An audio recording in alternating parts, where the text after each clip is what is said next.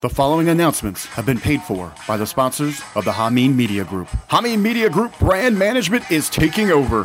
Social media, video, audio, design, marketing, and more. HMG Brand Management is proud to be partnered with Vince Russo's The Brand, Stevie Ray TV, Rip Rogers FR Podcast, Goldilocks, Big Vito Brand, The A Show starring Aaron Stevens and April Hunter, The Two-Man Power Trip, and now, Angelina Love and Velvet Sky, The Beautiful People. Search for all of our HMG brand management partners on your favorite podcatchers, YouTube, and of course, Patreon. Support your favorite HMG ring veterans by visiting ProWrestlingTees.com. Dr. Man Beast Ted McNaylor, Greek God Papadon, SCG Search from Big Sal, Chris Silvio, Stevie Richards, and of course, the Ayatollah himself, Ben Hameen. Hey, bro. Wake up with the official Vince Russo coffee from Broasters Coffee. Medium roasted Nicaraguan blend with chocolatey notes and a smooth finish that'll have you ready to go, bro. Available only at thebroasters.com. For a flavorful hashtag RBV Fitness Foodie experience, visit ZorosOliveOil.com. Zoro's Ultra Premium Extra Virgin Olive Oil is exclusively sourced from the Zorro's family private 100-year-old olive groves in Greece. Taste the difference and visit Zorro'sOliveOil.com today. StevieRichardsFitness.com for the most affordable and effective home workout program that'll give you results, real results. 12 and 16-week resistant band programs are available for instant download now at StevieRichardsFitness.com. Russo'sBrand.com, where the pros are pros, bro. Get the most valid takes in wrestling from the pros who live it. Visit russosbrand.com. Subscribe to Hacker Hameen and Hameen Media Group on podbeam.com and visit patreon.com/Hameen Media Group. We now take you to your featured HMG presentation.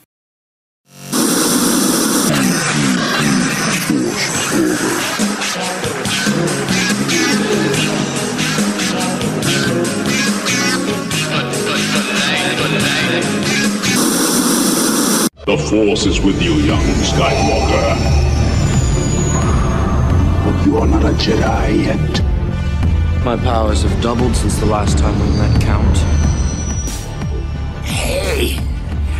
Suffering, death, I fear. Something terrible has happened. Young Skywalker is in dark side of the Force is a pathway to many abilities some consider to be unnatural. I will be the most powerful Jedi ever. It's all Obi-Wan's fault. He's jealous. He's holding me back. You don't know the power of the dark side. I must obey my master. These aren't the droids you're looking for. These aren't the droids we're looking for. Master Skywalker, there are too many of them. What are we going to do? Help me, Obi-Wan Kenobi. You're my only hope. Hello there. Fear is the path to the dark side. Fear leads to anger. Anger leads to hate. Hate leads to suffering. I Execute Order NFA.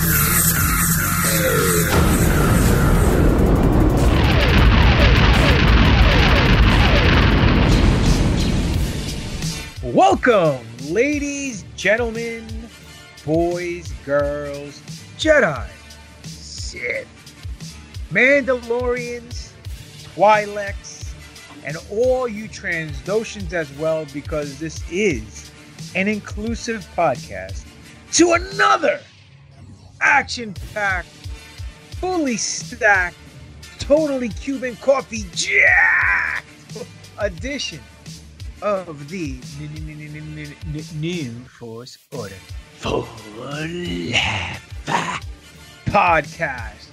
We're a Star Wars podcast, and if you've not realized that on the 110th episode, then I got sorry news for you, Sunshine. There's no hope for you. And Doc, for those who don't have hope, What's going down? Besides my dog barking in the background. That woof, woof, woof. Apollo's barking. There's a... You can't build a rebellion. That's right. You build a doghouse, throw Apollo in. You can't build a goddamn rebellion. Because you ain't got no hope, kid. Rebellions are built on hope. Rebellions are built on hope. Welcome. I'm one third of your hosts. I am a professional wrestler, Bubba, multi-time champion in a galaxy far, far away, Star Wars aficionado. I am the Greek god Papadon, a.k.a. your boy, GGP. To the Greek god. Now, alongside with me, I have the distinct honor and pleasure. Before we entered the podcast, he hit us with the secret knock, gave us the secret code word, all the way from the Witness Protection Program on Exegol. You know what? Hey, yo, big dude, introduce yourself. Hey, yo.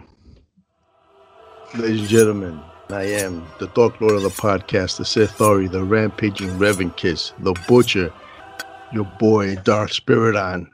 And last, but certainly not least, because he's always number one in your heart, is the man with the plan. No, his name's not Stan. He's hot. That's why you need a fan. He's the man with the kung fu grip who likes to steal your girl, but gets off on stealing your thunder. The medical droid, introduce yourself. I'm smarter than 2-1-B, more technical than FX7, the god of stealing thunder while he was working on his tan in Miami this week. And the man whose soul and heart is darker than Darth Vader's armor, Dr. Destroyo, Alex Rouleau. Nice. Very, very nice. Ladies and gentlemen, another week has transpired. Some news has dropped this week. We're 1 week closer to May 4th, and that means the Bad Batch is coming. And I'm going to be the first one to tell you guys, we are not mentioning anything regarding spoilers of any of the episodes because I stayed away from everything. I want to be fully surprised. But one thing I will let all you people out there know, all six of our fans, is that there's a gentleman. You may know him as the Lord and Savior of Star Wars, the heir apparent to the throne. His name is David Filoni. He likes to wear a cowboy hat, but he's also going to be on national television next week, Good Morning America, and he will be talking about the Bad Batch and the premiere. So, Doc, what are your expectations regarding Good Morning America and Dave Filoni? Slim to none, because the show usually sucks, and they'll ask some softball questions, and he'll answer with, "I just watched the show. It's going to be fantastic. It's great. It's my vision of Star Wars," and bullshit like that. But yeah, whatever. I'll probably DVR it and watch it 6 months from now.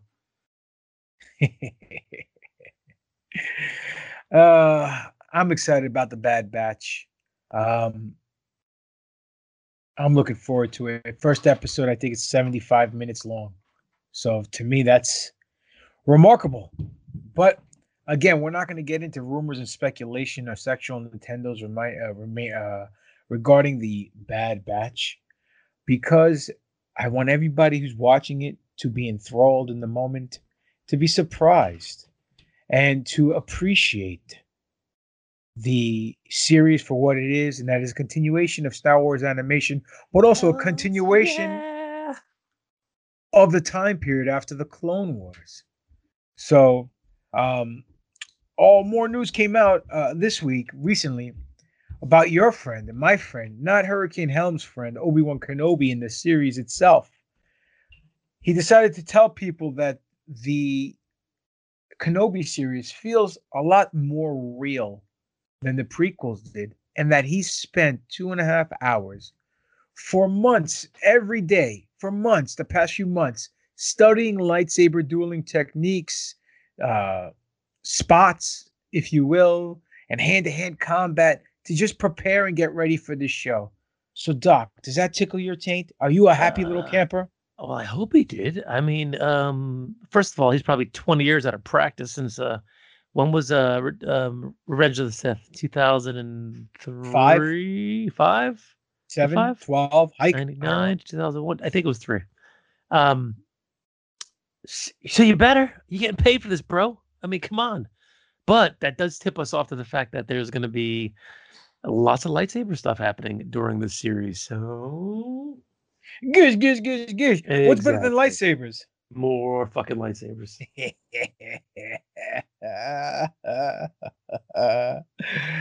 Well, speaking of Kenobi. Speaking of Kenobi, well, hold on a second here. Another thing dropped about Kenobi. The fact that we got a new actress that's been announced for the show. Was that where you're going with that or no? Once again, no, the Lord maybe, of Stealing Thunder. Yeah. The good part about it is I'm scrolling through our text messages and trying to figure out which broad was this. Who's got Maya Erskine? From Maya Erskine. There you go. Perfect.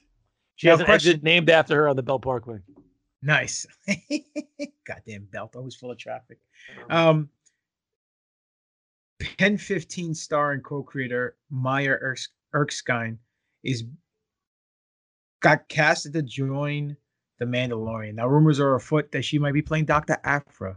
Mandalorian or Kenobi? The Mandalorian. I'm sorry, in Kenobi. My mistake. And that she might be playing Dr. Aphra in Kenobi. I don't know.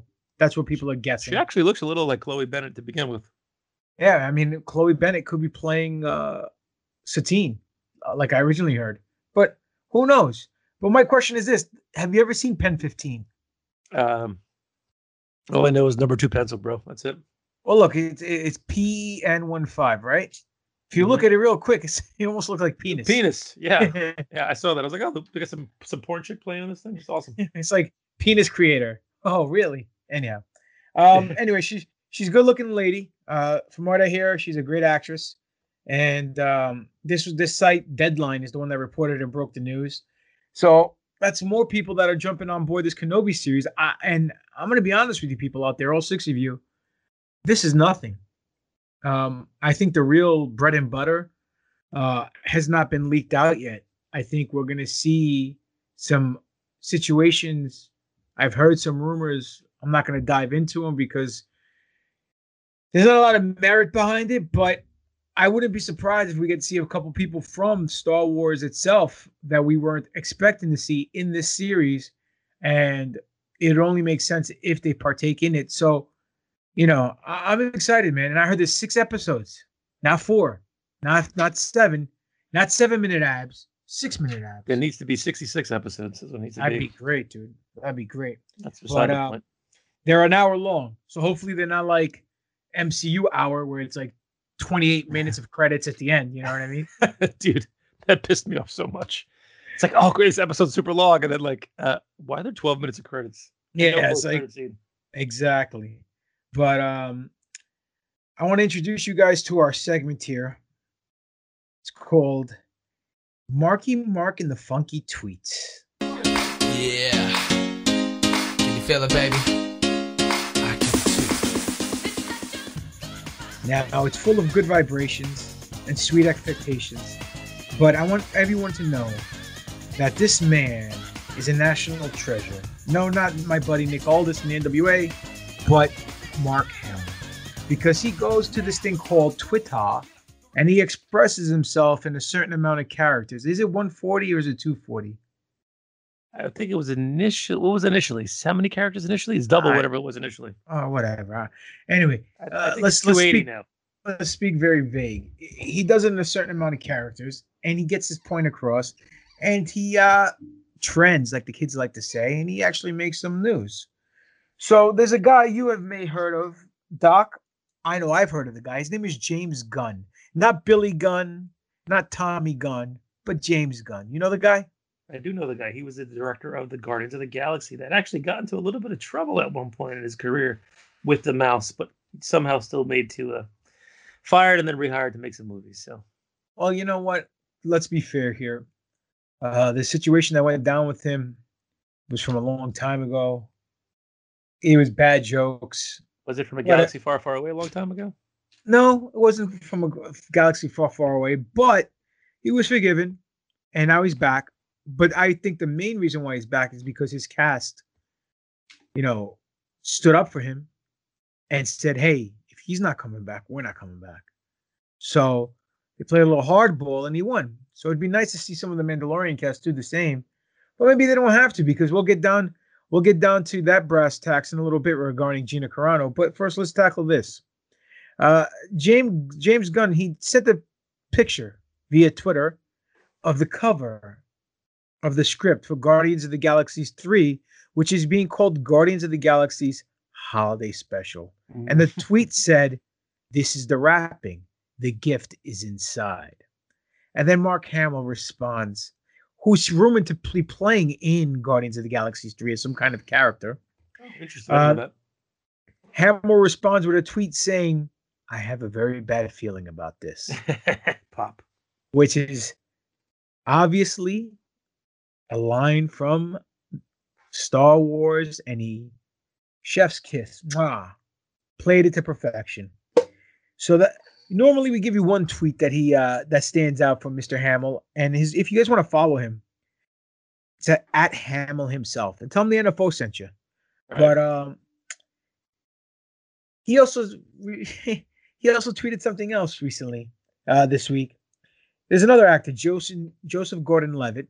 Many people know who he is. He posted some concept art from Ralph McQuarrie about Chewbacca, and then Hamill jumped on board, made the tweet his own by saying, "Very early in the shooting of Star Wars, studios execs expressed deep concern that Chewie didn't wear any pants and suggested he wear a pair of lederhosens. That they will focus on this. I'd miss all the grotesque elements in the script. Made us laugh and made us a bit worry. Hashtag true story." So the execs were a little bit worried that because he's just wearing a bandolero, he was too naked, and that they had to put him in lederhosen. Were they worried about his Chewbacca? Oh, Spiro, hit us with a Chewbacca. I find this a little ridiculous, if you ask me, but it isn't far-fetched, because the studio heads, they really don't know. They got the money, they got the power. First you got the money, then you got the power, Frank. But they really don't know. And luckily, they didn't give Chewbacca any pants. They didn't give him any clothing. And I think that adds to the character. What's your take? So they actually made one of McQuarrie's Chewbacca initial sketches that and to a figure. They actually made a couple of his initial sketches, like Yoda and Obi-Wan and Luke. And aside from the face looking a little kind of more alienish than we know of the Chewie that we actually saw, they did have him in some kind of clothes. It didn't look terrible. I think if they would have went that way, it would have probably worked. Because it's not like Chewie was, blasted all across the scene, and you saw him from the waist down a ton of times. I always thought it was kind of odd that he was naked, but then Alf was also naked too, and so it's there's been a lot of hairy guys that have been naked on television and or movies, so whatever. He's a dog. He's covered in fur. Oh, he's Chewbacca. Not naked. Yeah, he's not naked. That's his people. What if he got a hard on though? What if he did? Get the peanut butter. We're going to have some fun.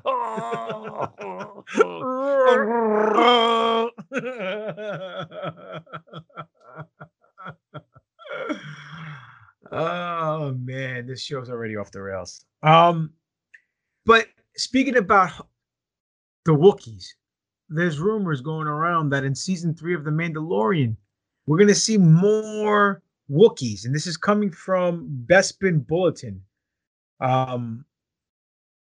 I'm excited. I love Wookiees, and I think we may see the bounty hunter, the Chrysanthemum, whatever his name is, the black Wookiee that usually teamed with. Why's it gotta be a black Wookiee photo? Because he's black. You know what I'm saying? I didn't make the color of the goddamn Wookiee. I didn't create the character, but his name is, I think, chrysanthemum, almost like the flower. Yeah, it's Chris. Yeah, it's something like that. But it's possible. I mean, he would be a good foil for the Mandalorian. They could also go back and into non-canon stuff right now, into some Shadows of the Empire shit, where there's a bounty hunter that Chewbacca assumed the name of when he was trying to infiltrate to find out where Han was, Snuva as well. So they have a few options out there if they want to look for canonicals, potential canonical stuff, or they could just completely go off the rails and do non-Wookiees that we don't know yet, and/or maybe we could see Lumpy back again. You know what? Snuva's more over than Revan. So, but real briefly, we mentioned about Gina, blowing a comeback, and I don't know who comeback is, but he's a lucky guy.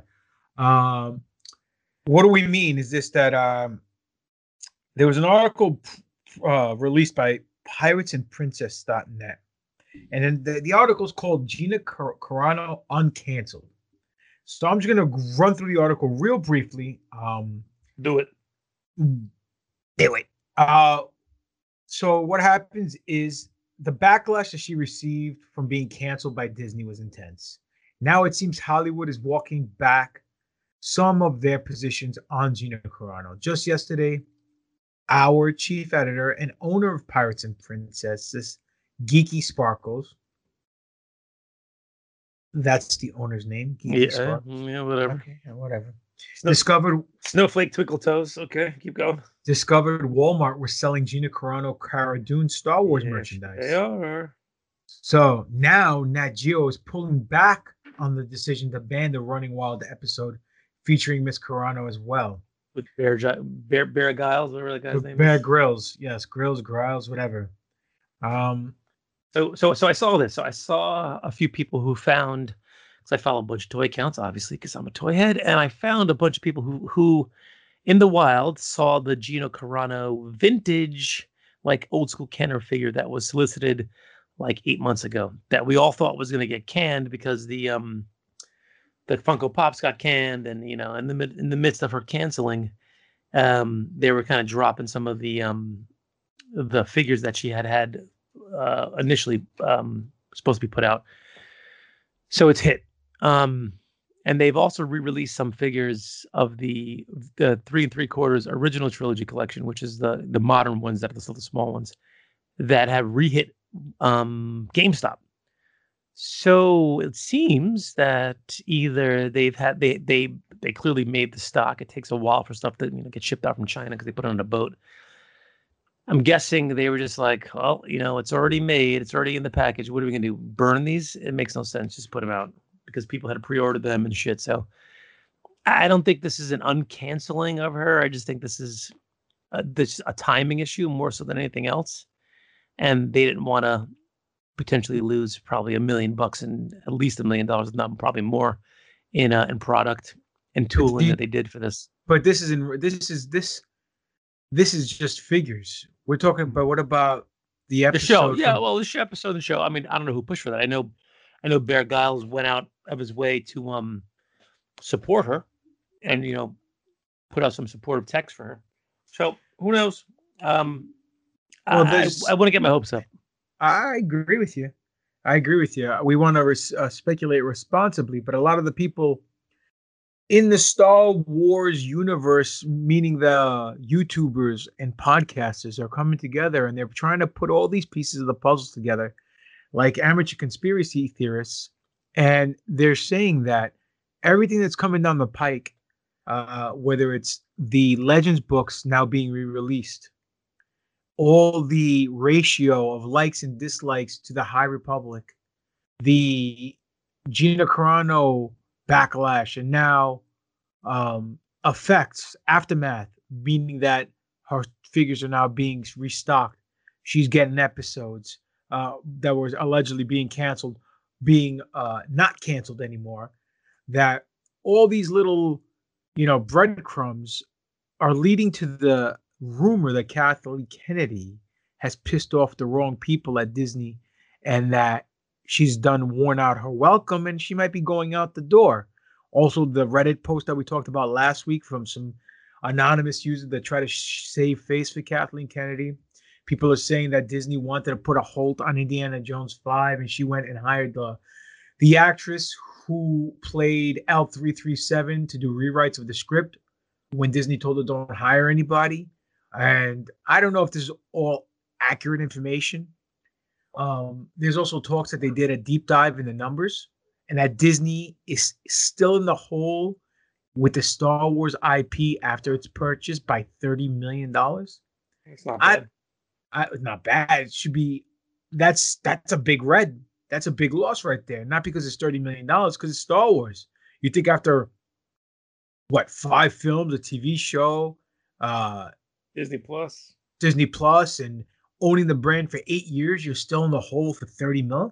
Listen, when you pay $4.2 billion. I don't know what your turnaround is going to look like, but it can't be a year.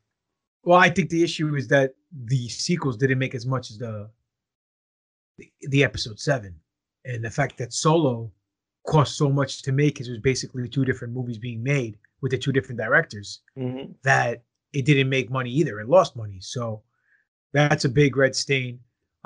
So I don't know if this is all true, and I don't like to feed into it. I'm just expressing what I've heard. Do I buy any of it? I don't know. Do I think there is a civil war? I don't know if there's a civil war. I think there might be a disagreement. We said it before in the past. I think there's 2 ideas going around what should be done and what needs to be done.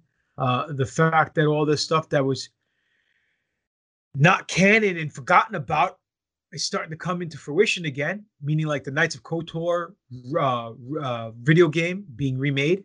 Yep. Allegedly, and I didn't want to get too deep into the woods with this because we know Spiro has a big raging boner. Star Wars Darth Revan is rumored to appear in an upcoming Disney Plus project. Isn't that going to be played by Brie Larson? He was pissed. Oh, he was so fucking angry. He was the best. Shout out to Star Wars Only for putting that out on Instagram, even though it's an April Fool's joke. We passed it along to Spiro, not telling him it was an April Fool's joke, and he was pissed. But Spiro, let me get before you listen to this episode and you hit us with a soundbite all the way from Mexico. What are your thoughts of having Brie Larson playing Darth Revan? Fucking no.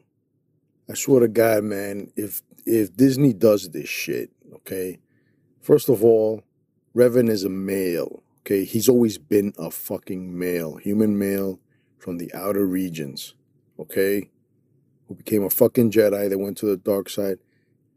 I know that these motherfuckers are going to probably retcon a few things because his story, I'll admit, is a little complex. But to turn him into a female just because, you know, for whatever social justice fucking bullshit reason. And then on top of that, the queen of the fucking social justice movement, that bitch fucking, that cunt cocksucker fucking Brie Larson, get the fuck out of here. If they do this shit, count me out. I'm done. I'm done with anything related to fucking Star Wars. Okay? Straight up. Mark my fucking words, man. Mark my fucking words. If that bitch is playing Revan, you're going to see me on the goddamn news. Okay? I'm telling you right now. Watch. No surprise there. Shocking. None whatsoever. But according to HoloNet Marauder podcast, Corey Van Dyke from Kessel Run Transmissions reported that Darth Revan will be making appearances in the Star Wars canon. If you're a fan of the Knights of the Old Republic, Darth Revan will be coming back into canon very soon in something Disney Plus related, unquote. Van Dyke noted that there will be a new focus on the Sith in the future lore, beginning with the Acolyte, which is a Leslie Headland run show on Disney Plus. There's going to be a big push for Sith characters post-Mando. That's going to be Disney's big Disney Plus slate starting with the Acolyte, unquote. Revan will debut in hologram form in the Acolyte, but will have his own series during the KOTOR era, which is the Knights of the Old Republic, KOTOR, thereafter. Obviously, the timeline won't match up, but I know for sure there is concept art out there of Revan in a hologram, which I believe is for the Acolyte. It will kind of tease his own series eventually, unquote. So this sparked a tidal wave on Twitter. Imagine that. backlash on Twitter. Shocking. What happens is Revan actually started trending on Twitter. I don't know, some dude. I think Nevermore. He used to have a flock in WCW. Big guy in ECW. But the reason why he was trending is because Star Wars fans were arguing left and right, and they were doing something called gatekeeping. Now, Doc, are you familiar with the term gatekeeping? Gatekeeping, yeah, sure. Gatekeeping is, for the most part, when you play soccer and you prevent somebody from scoring a goal on you. Do you know what okay, you might be right. I have no idea. But gatekeeping... Oh, wait, hold on. Gatekeeping was with Rick Moranis axed the statue, when the horse, when he was walking through Ghostbusters.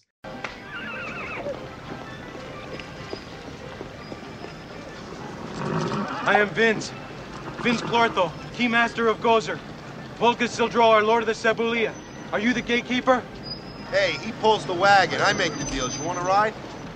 Are you the gatekeeper?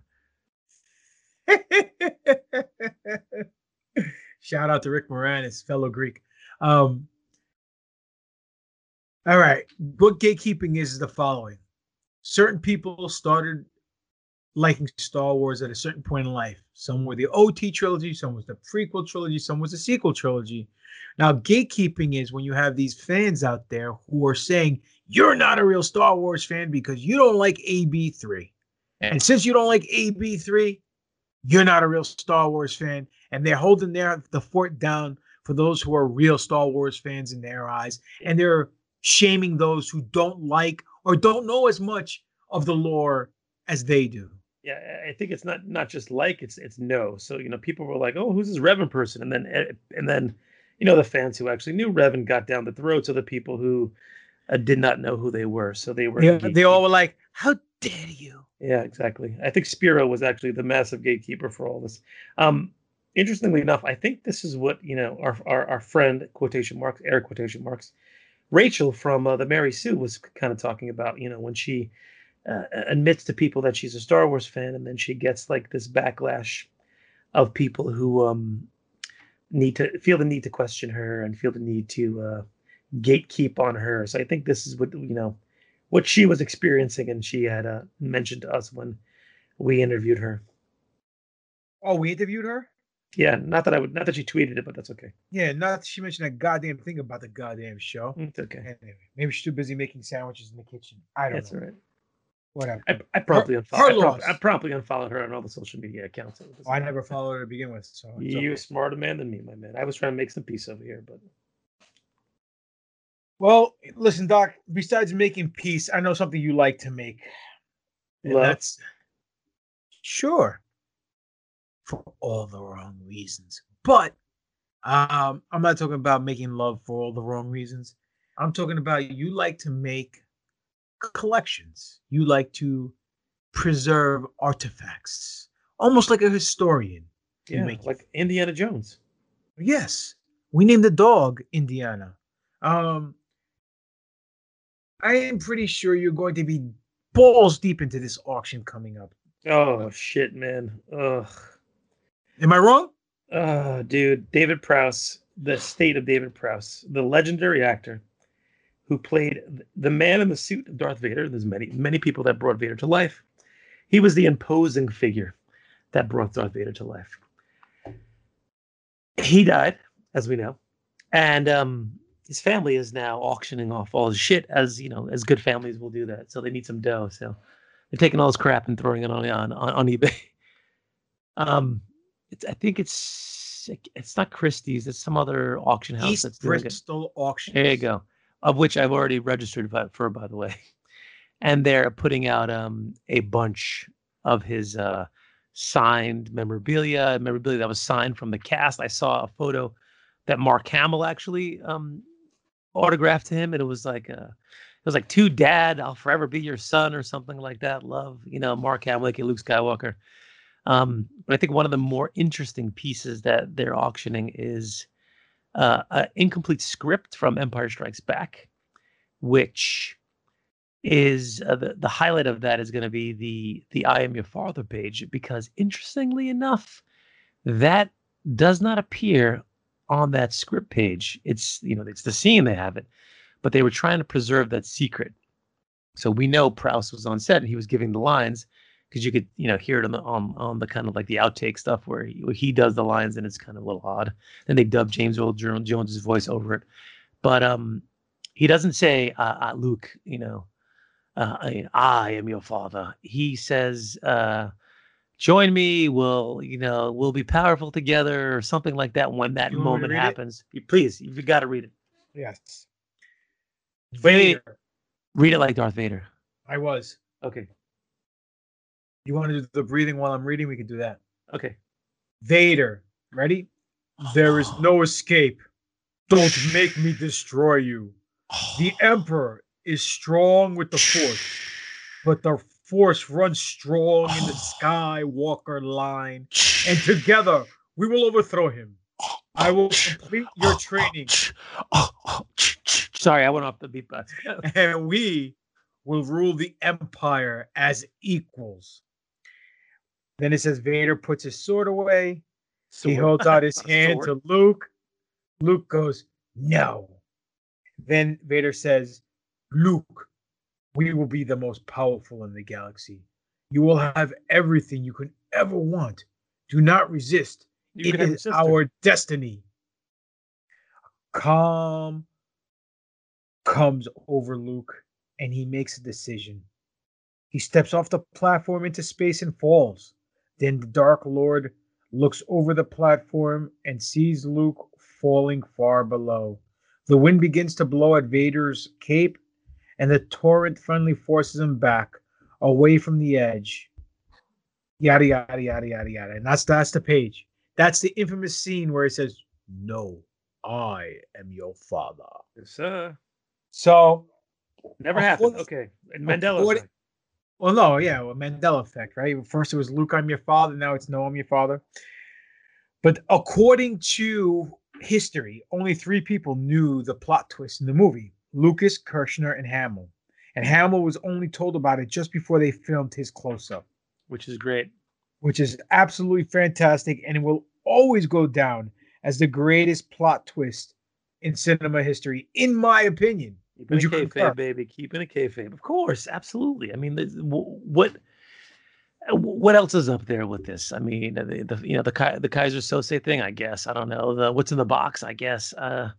But this is like the one, you know. This is it. I think it's a great idea they did that. Could you imagine in this world of Twitter and social media and all this shit and all these leaks, how that secret would have actually been kept back then? Oh man, I don't even want to think about it. Well, we've had something similar. Yes, Baby Yoda. Yep, and Luke Skywalker returning, of course. I called that. Come on. Yes, now. Yes, sir. You did call that. I will not deny that. But you know, I don't think that could be pulled off nowadays. I mean, look at Episode 9, all the leaks that came out, and how 90% of it, 99% of it was true. Yep. So, who knows? That's a story for another time. But another article popped up from 2017 with The Guardian with Adam Driver. And Adam Driver was saying his life changed in one huge way after starring in Star Wars: The Force Awakens. I'm sorry. Before you go on with this article, I'm going to start this off with, "Oh, I'm famous." According to Driver, nobody warned him that his life would change before he signed on to the billion-dollar film franchise. Is he retarded? Come on now, sunshine. Like, curious. Really? I know. You never go full retard. You seriously don't know? Everybody knows you never go full retard. What do you mean? Check it out. Dustin Hoffman, Ray Man, Luke retarded, act retarded, not retarded. Cat two picks, cheated cards, autistic, sure, not retarded. You got Tom Hanks, Forrest Gump. Slow, yes, retarded, maybe, braces on his legs, but he charmed the pants off next to him and won a ping pong competition. That ain't retarded. He was a goddamn war hero. Right. You know any retarded war heroes? You went full retard, man. Never go full retard. You don't buy that? That's Sean Penn, 2001, I am Sam. Remember? Went full retard. went home empty-handed. So he quotes, "For me, the only noticeable difference is your visibility as a person. Loss of anonymity is a big thing. I didn't realize how I would see that in a billion little ways." Here in Star Wars, the largest movie franchise and greatest movie franchise of all time, what do you think was going to happen, especially with everyone chomping at the bits wanting to see a sequel to the OT trilogy? I mean, did you think like no one's going to realize that he's Kylo Ren? I mean, I don't understand. It's not like he's like 5'1". I mean, the guy's enormous. Well, it's not even that. It's not like he was behind the mask the whole time. You saw his face. Yep. So, like, what did he expect? I don't know. I just thought it was funny that they went down this path with this article and they resurfaced. And it's like a shocker. Like, this is really what news has come down to. Like, first it was Obi-Wan has a beard. Look at his beard. He grew back his beard for Obi-Wan. Like, no shit. You didn't think he was going to have a beard? Oh, you got casted in Star Wars. You don't think you're going to be recognized across the world now? You're going to lose your privacy? Like, you know what you signed up for, guy.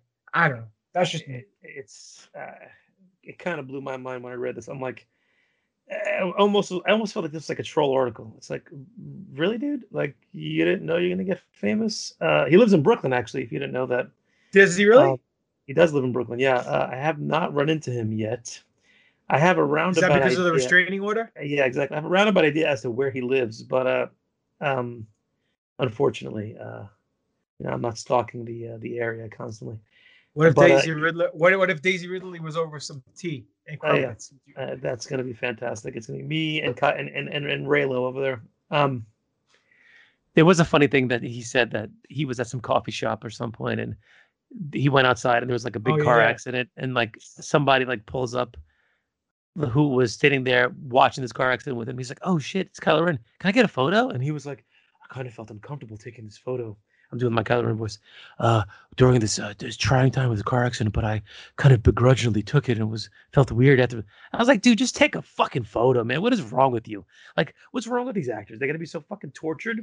You're in one of the biggest movie franchises on the face of the fucking planet, and you're complaining about taking a photo. I'm sure the paycheck's your fucking cash. You're not complaining when you take fucking photos. Come on, bro. Don't be ridiculous. I agree. I wholeheartedly agree. All these prima donna actors out there, they're all a bunch of whiny little, prissy little prima donnas. All of them. They all want to be famous until they get famous. I mean, listen, I've seen Papa Don get paid a hot dog for fucking a wrestling match and then pay fans to take photos with him. Trust me, you guys, this is what you want to do, okay? You want to be famous so you can take photos with the fucking populace. I didn't get paid a hot dog. I paid 3 hot dogs. But anyway. I wasn't talking about the one you put in your ass. Oh. Well, I had to feed the gerbil. Anyhow, Boba Fett spinoff gets filming update as Disney Plus show nears post-production. Update on Book of Boba Fett revealing that the spinoff appears to have wrapped production because the sets have been taken down. It is, however, possible that the cameras are still rolling in front of the volume. So, what's your take on this, Mr. Boba Fett, Mark? They got to finish it at some point. You know. Oh, he's a cynic. I love it. We knew they were filming initially because Tamor Morrison was in an interview talking about his time on the set and now how he's like... I'm Mr. Action Man now. Exactly. Yeah. He's Mr. Action Man. See you at Burning Man, Doc. Anyway. I was like, wait a minute. You sound like Jimmy T, not what's his face. So we knew this was going to happen. I mean, listen, it's got to finish at some point, which is great. And it's about a year away from dropping, right? So December. So it's less than a year away. So, I mean, listen, they got to get moving. Yeah, we got Boba Fett to watch. Let's go, guys. Boba Fett. Where? The Book of Boba Fett could give Cad Bane a story he deserves. Ooh. So what do you think about this? I want you to touch base on this. They were talking about Cad Bane and how he would be the perfect person to throw inside of the Book of Boba Fett. Now the question is, obviously, you know, there was some. Did he die in Clone Wars? He did. Okay. It was unfinished, and it's not canon. So he's still alive. He's still kicking around, potentially. And he could show up and give Boba Fett a pretty nasty foil for his new plans to take over the crime syndicate. You know, they talked about how Cad Bane was, you know, Django was the baddest bounty hunter in the galaxy at that point, and then Cad Bane took over the mantle of that after Django got separated from his head and shoulders. So it's shoulders, knees, and toes. It just makes sense. And for me, I think, you know, if Filoni and Favreau involved in this, we know Robert Rodriguez is involved in this, and he loves action. But better to have him face off against most of the bounty hunters that he is. Now, my only concern is this: is that Marvel is doing a story called The War of the Bounty Hunters, which is coming out this month, May, which is going to involve Boba facing off against the other bounty hunters in the galaxy, probably some we know, for the paperweight that is the Han Solo and Carbonite. They're going to have a hard time making the Book of Boba Fett similar to that, but different enough from that. Because if you just rehash the same thing, it's kind of going to be annoying. So that's why potentially I'm worried about the Cad Bane thing not coming to fruition here, because it may be too much of a rehash of what Marvel's doing in the comics, unless they just keep it to Cad Bane and it's him versus Cad Bane. Because Cad Bane now has taken over Tatooine and taken over some crime syndicates there, which I think would be dope. I think that's the way to go. Agreed. I wholeheartedly agree with you, Doc. I'm interested in seeing Cad Bane, though, come to live action. Totally. I think he'd be a great addition to the Book of Boba Fett. Whether they end up settling their score and just take that scene that they had that was unfinished in Clone Wars and bring it to live action and we get to see it, that'd be dope. If not, and they spin around, they bring him around and add more weight to his story and more meat to that bone, and maybe they end up being buddies, maybe they end up being enemies, who knows. But I'm always down to see Cad Bane, because in my opinion, behind Boba, he was the second baddest bounty hunter of all time. So that's just my opinion. Agreed. So Bad Batch came out with an updated cast list. I don't know if you want to go through the list real quick. It's not part of You Made the List, but A-list. The people who are part of the cast is D. Bradley Baker. He plays all the clone troopers. Mm-hmm. Who else? Ming-Na Wen. She's voicing Fennec Shan, right?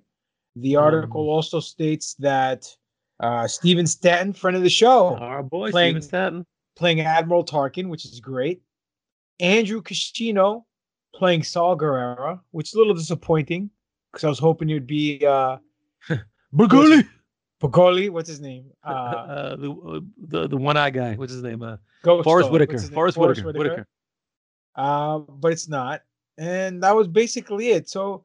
Not much from Cineblend that we didn't really, not Cinnabon, but Cineblend. And I don't know. I mean, I thought Forrest Whitaker would be reprising his role, but I guess not. So it's all right. Too busy. Who wants to do cartoons? For a paycheck, I'd voice cartoons. Would you voice cartoons? You do everything for a paycheck, my friend. Oh, of course, brother. $20 is $20. Oh. You know who Kanan Jarrus is? Kanan Jarrus, I do. He's that guy who does my laundry every week. No, that's Ming-Na Wen.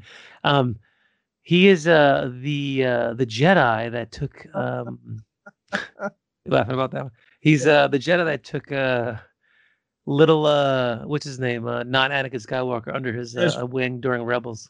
Ezra Bridger. Ezra Bridger, there you go.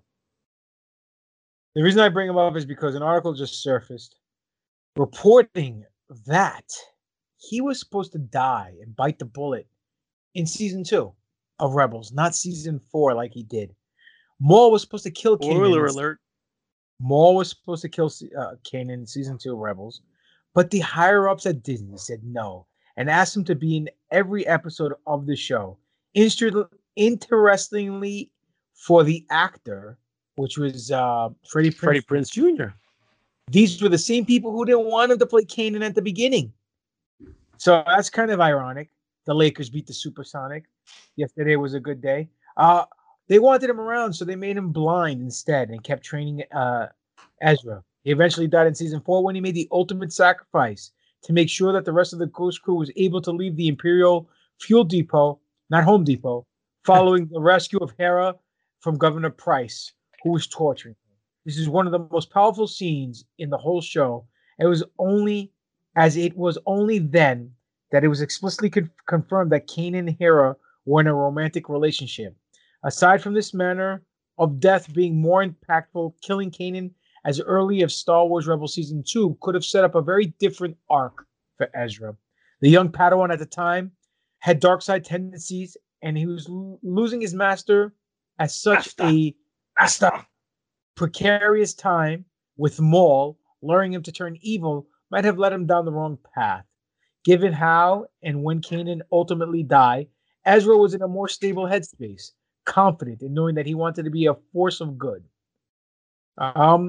Pretty interesting. What do you think? It's the usual. First, they wanted to give Chewbacca pants, and now they didn't want to kill off Kanan.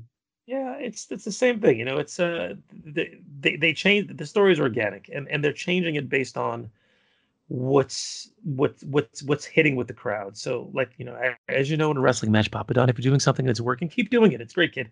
And if it's not working, move on to something else. So they saw Kanan's potential and decided not to kill him, which I think is a good thing, because he became a pretty solid character for the Rebel crew. Agreed. I just think it's ironic. They didn't want him to play Kanan, and then they wanted him to stay. So, you know, I guess it's just one of those things where you don't see the trees in the forest until you open up your eyes. You know what I mean? Shit happens. Sith happens. That's right.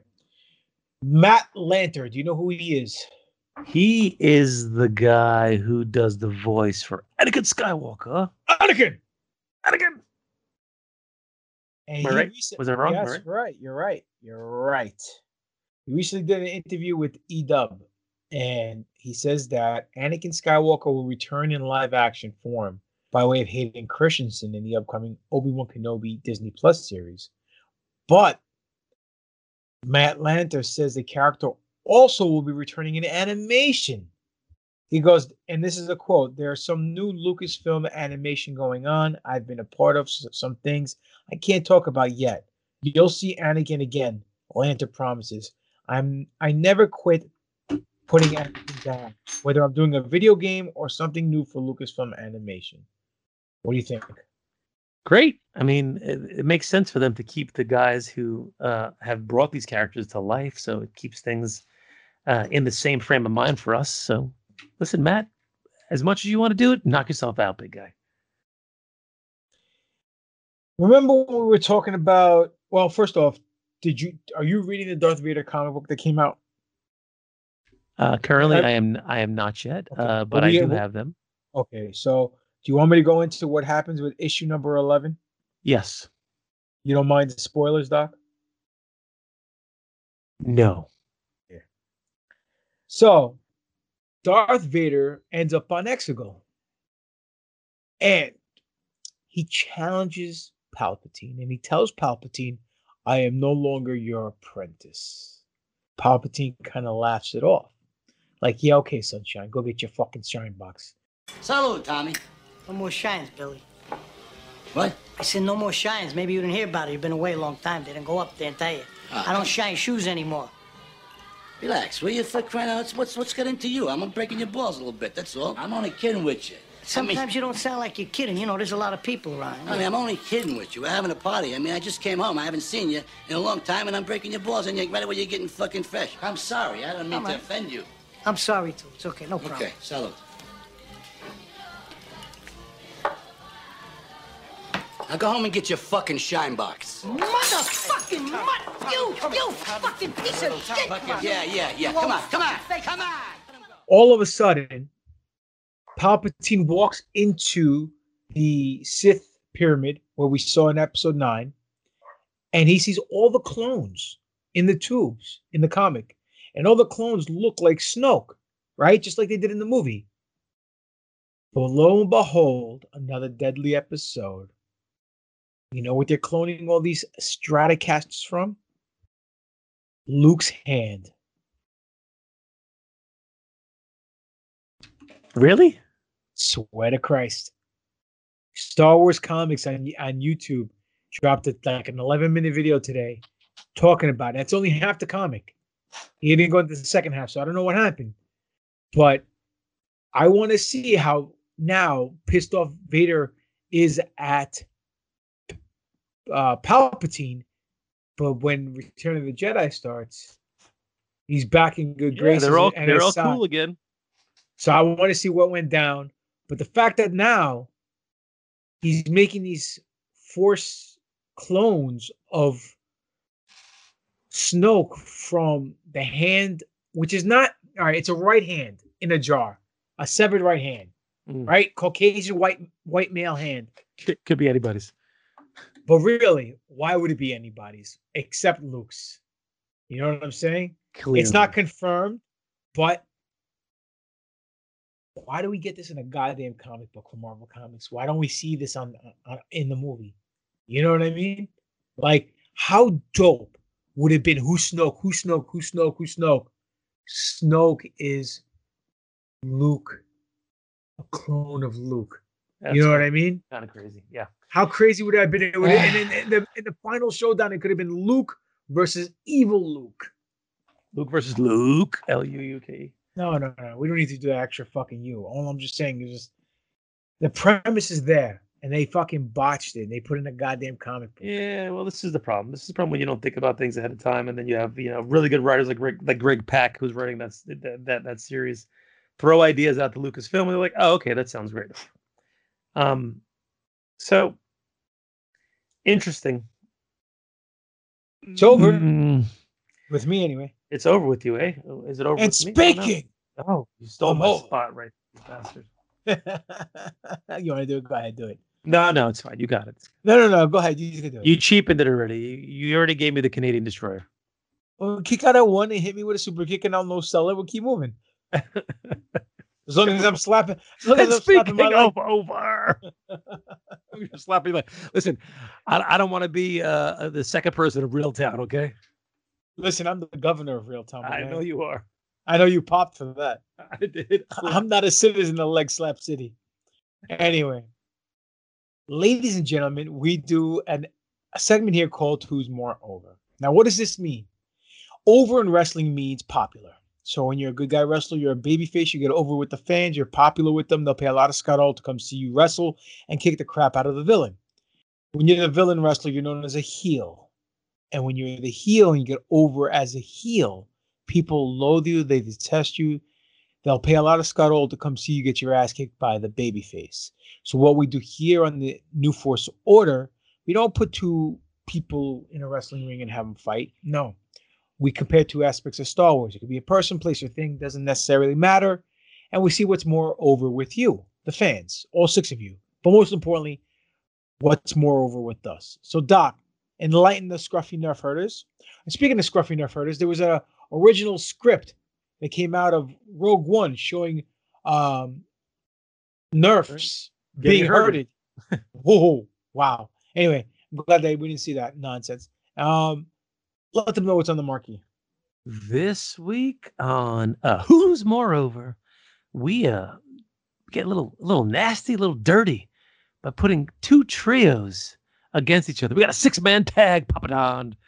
It's going to be Han, Luke, and Leia from the OT trilogy. Garbage. It's a really wonderful idea. What an incredible smell you've discovered. Let's get out of here. Get away from there. No, wait.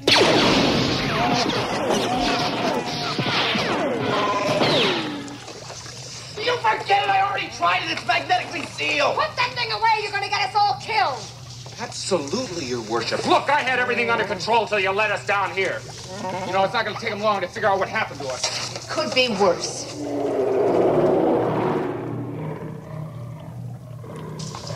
It's worse. There's something alive in here. That's your imagination.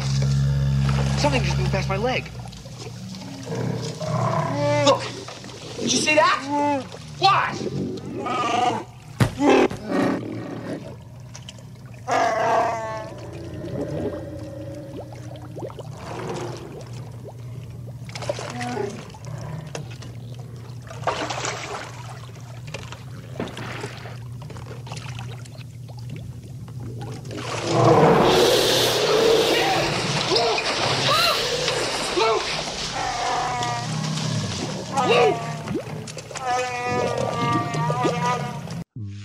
versus Padme, Anakin, and Obi-Wan from the prequel trilogy. I was beginning to wonder if you'd got my message. I retransmitted it just as you had requested, Master. Then we decided to come and rescue you. Good job.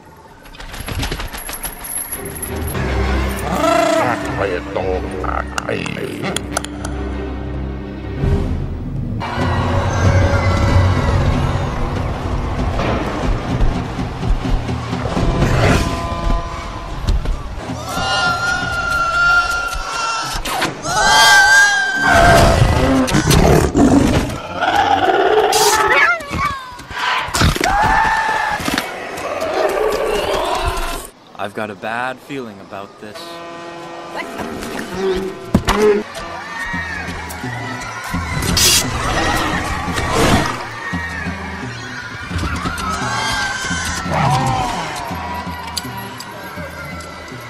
Just relax, concentrate. What about Padme? She seems to be on top of things.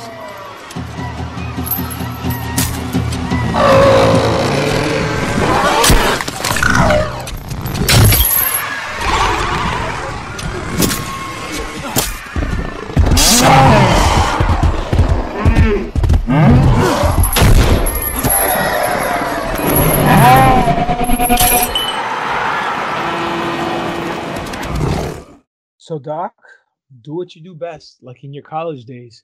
Hop on those poles. All right. So, I'm going to ask you, Papa Don. What do you think? What do you think the results were this week, eh? What are you, Canadian? Hey, hey.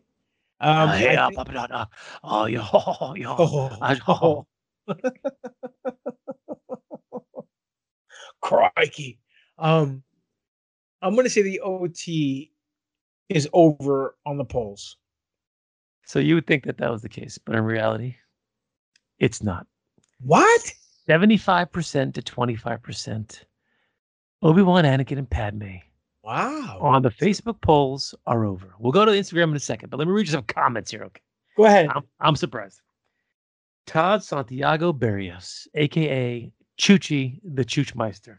Chuchi, get the air, Chuchi. Not an easy who's more over this week, that's for sure. But going with Annie, Padme, and Obi. If Leia had become a Jedi Knight, then I would change my mind. NFO for life.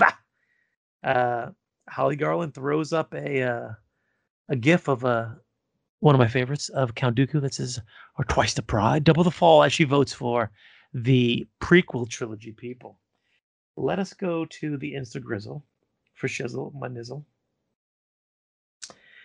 Okay, this week I remembered to put it up there. Okay, despite the fact that I was jet setting as usual, limousine flying, limousine riding, jet flying, kiss stealing, wheeling, dealing. Riding? Who's Lizzie? Lizzie. Well, that's what happened this weekend. Anyway, interestingly enough, on Instagram, OT 67% to 33% over the prequels. So it looks like there may be a tie this week. I don't know, man. That was pretty freaking sketchy.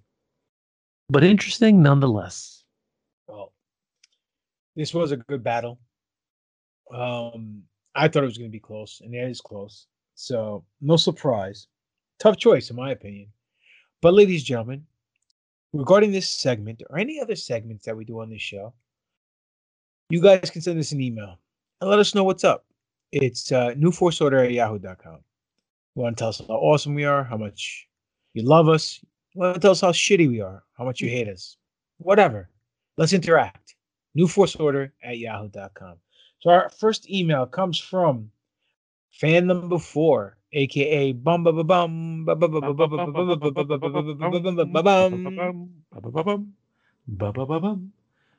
Miller.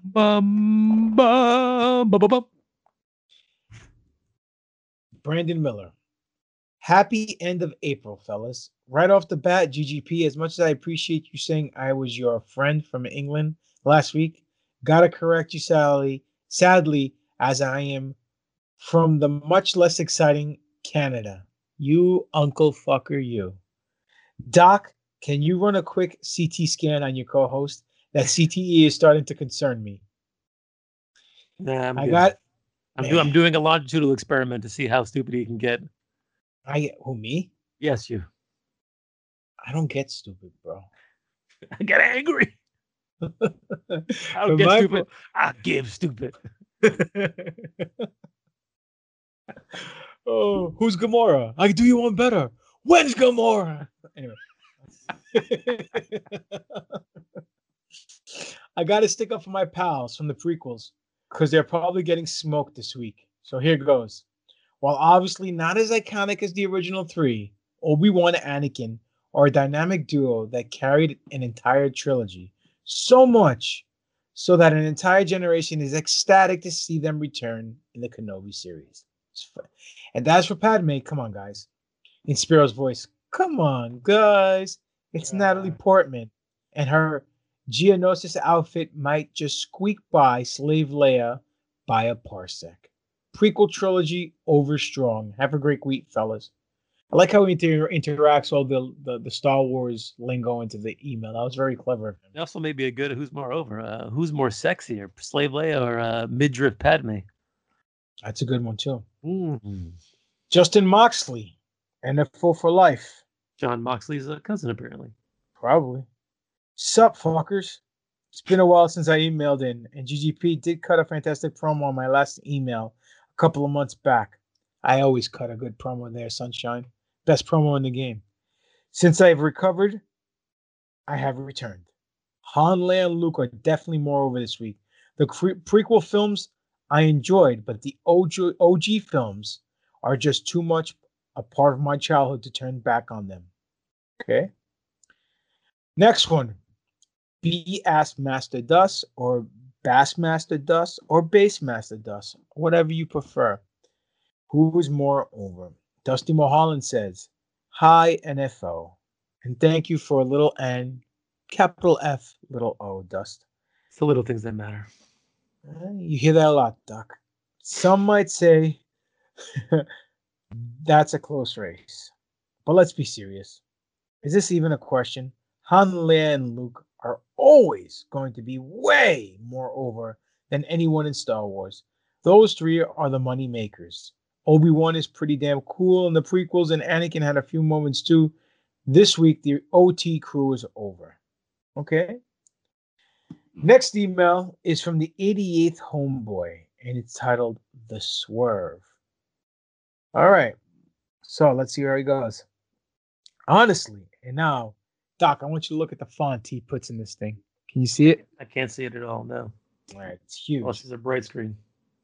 Honestly, at first glance, I thought this is going to be easy. Han Solo, Luke Skywalker, Princess Leia all day, twice on Sundays. But Obi-Wan Kenobi, Anakin Skywalker, and Padme. For me, I think the best Jedi ever was Obi-Wan in the movies. He was such a badass, and so was Anakin Skywalker, so I'm going to choose the latter. P.S. Sorry, Doc, for spoiling the death of Qui-Gon Jinn. Ha ha ha ha ha ha ha. PPS. Check out the rise and fall of Homeboy 88 when the NFO is featured heavily. Peace out, homeboys. All right. Well, there you have it. Over there. I listened to that, and he talks about you a lot, Papa, down there. Cool. Homeboy 88. On what? On his podcast. He has a podcast? He does. I don't listen to that shit. Yeah. Oh, what do you think? I'm fucking Spiro? We'll mark out for the fans? No thanks. Love you, Spiro, but seriously. All right, Doc. Who talks first? I talk first. You talk first. It's hard to hear with that thing on your face. Let's let Spiro talk first. How about that? All right. We'll let age go before beauty. So Spiro, what's more over for you, the OT crew or the PT crew? So which of the three amigos is more over? Which of the which of these two, the trios? I love Obi-Wan. I even like Anakin, especially when he started going over to the dark side. Fucking Padme, come on, man. You know, I mean, Jesus Christ, man. I mean, but on the other side, you got, I mean, the original three amigos of the three amigos, man. I mean, if you know, it's fuck, man, you know, Fucking Padme, man. Come on. I mean, Padme alone, you would think would, you know, kind of sway me more to that side, but I got to go with the original three amigos of Luke, Leia, and Han. I mean, come on, man. The fact that we didn't see that trio in the sequel trilogy, really fucking, I don't know, man. I think Disney fucked up there, you know, and they know it. They know it because the fans have let them know it. But anyways, I'm going to go with the original trio of Luke, Leia, and Han, guys. Very interesting. Very interesting take by the Sith Lord. If you want, Doc, I'll go first. Go for it. I'm going to pick the OT crew. And it's only an eyelash away. To me, they are the holy trinity of Star Wars, meaning that even though this first six films are the story of Anakin Skywalker, and his rise and fall, and the fact that Kenobi's intertwined with the rise and fall, none of that would have been possible if the chemistry, the connection, and the great acting, all the crazy dialogue that they had to say between Mark Hamill, Han Solo, aka Harrison Ford, and the original badass Carrie Fisher existed. So without them, there wouldn't be a Padme, there wouldn't be an Anakin and Kenobi trio. So that's why I'm going to go with the OT crew. On a scale of 1 to 10, they're at 10. The Padme, Kenobi, Anakin crew is a 9.9. So they just won by an eyelash, but that's Star Wars, man. That's the holy trinity. So to me, that's like he said, like one of the other emails said, it's my childhood. It's what I grew up on. As much as I love Episode 3, as much as I love Ewan McGregor and Natalie Portman and Hayden Christensen, I think they did fantastic jobs, and I think the chemistry between them is awesome. I don't know, man. I'm gonna have to go with the original trailer, the original OT crew. That's just me. So not a bad pick. No one can blame you for that. So here's how I'm attacking it. Okay, the OT crew is obviously has a special place in any Star Wars fan's heart that grew up in this in the age that we grew up in. They were our heroes. They were the ones that we were rooting for. They were the ones that we were worried about, the ones that we played when we were outside with our friends and emulated and collected figures and stickers and cards and books and all that stuff for. And I think what, you know, their ultimate, what's the word I'm looking for? Their ultimate storyline ended in happiness for them. You know, if you don't look at the sequel, stuff, I'm just talking OT stuff right now. Luke defeated his father, brought him back to the light side. Han Solo got the girl. They lived happily ever after. Princess Leia became a massive leader inside the rebellion, and they went on to live happily ever after until we saw the sequels, which is great. If you look at the Obi-Wan, Anakin, Padme trio there. All three fantastic characters, I really think. You know, there's some issues with Episode 1, which I'm sure we'll talk about later. And you just made the list. But Anakin, despite his as acting at times, Hayden Christensen, I thought was a great character. I thought really brought what needed to be brought in that role. Obi-Wan, you can't say enough good things about Obi-Wan. But their story, as opposed to ending in winning and ending in happiness and ending in victory, ends in absolute tragedy with one of them dying, one of them frying, and one of them lying. So well fucking played. You're welcome. I just thought of that on the spot, by the way. Which for me, for some reason, I don't know what it is. Maybe it's because of the job I picked in life. I always tend to lean towards the tragedies and the stories that involve tragedy, because I don't know if it makes me feel better about myself. That's my life's not that bad. But that tragic ending between these three, who had, did they have as much interaction as the original trilogy three together? Probably, I would say they probably did. I just liked where the arc that the three of them went together with, and then ended up with after, a little bit more than the OT trilogy. For me, it's going to be the PT on this one. Wow, I didn't see that coming, to be honest with you. I figured you'd be gushing over Luke all day long. Well, I see your point of view. Can't argue with it. Great facts and great points that you made regarding your pick. So, ladies and gentlemen, that's Who's Moreover. Next week, we'll give you a new topic. Send us an email, newforceorder@yahoo.com, so we can debate and articulate, so we can lie, fry, and die, like Doc said. Doc, I got a question to ask you, and I've been wanting to ask you this all week. Shoot. And even though you were in Miami, I didn't want to bother you as you were putting that 12-inch Cubano in your mouth after you ate the sandwich, that is.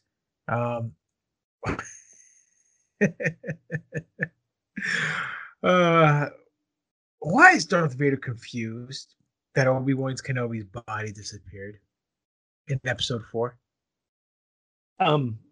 I think it's probably for the same reasons that we talked about last week when we did a certain point of view. It was a trick that I don't think Vader ever seen before, because he's probably killed a lot of Jedis and none of them disappeared. And we know that Qui-Gon apparently was trying to master this little trick, as well as Yoda.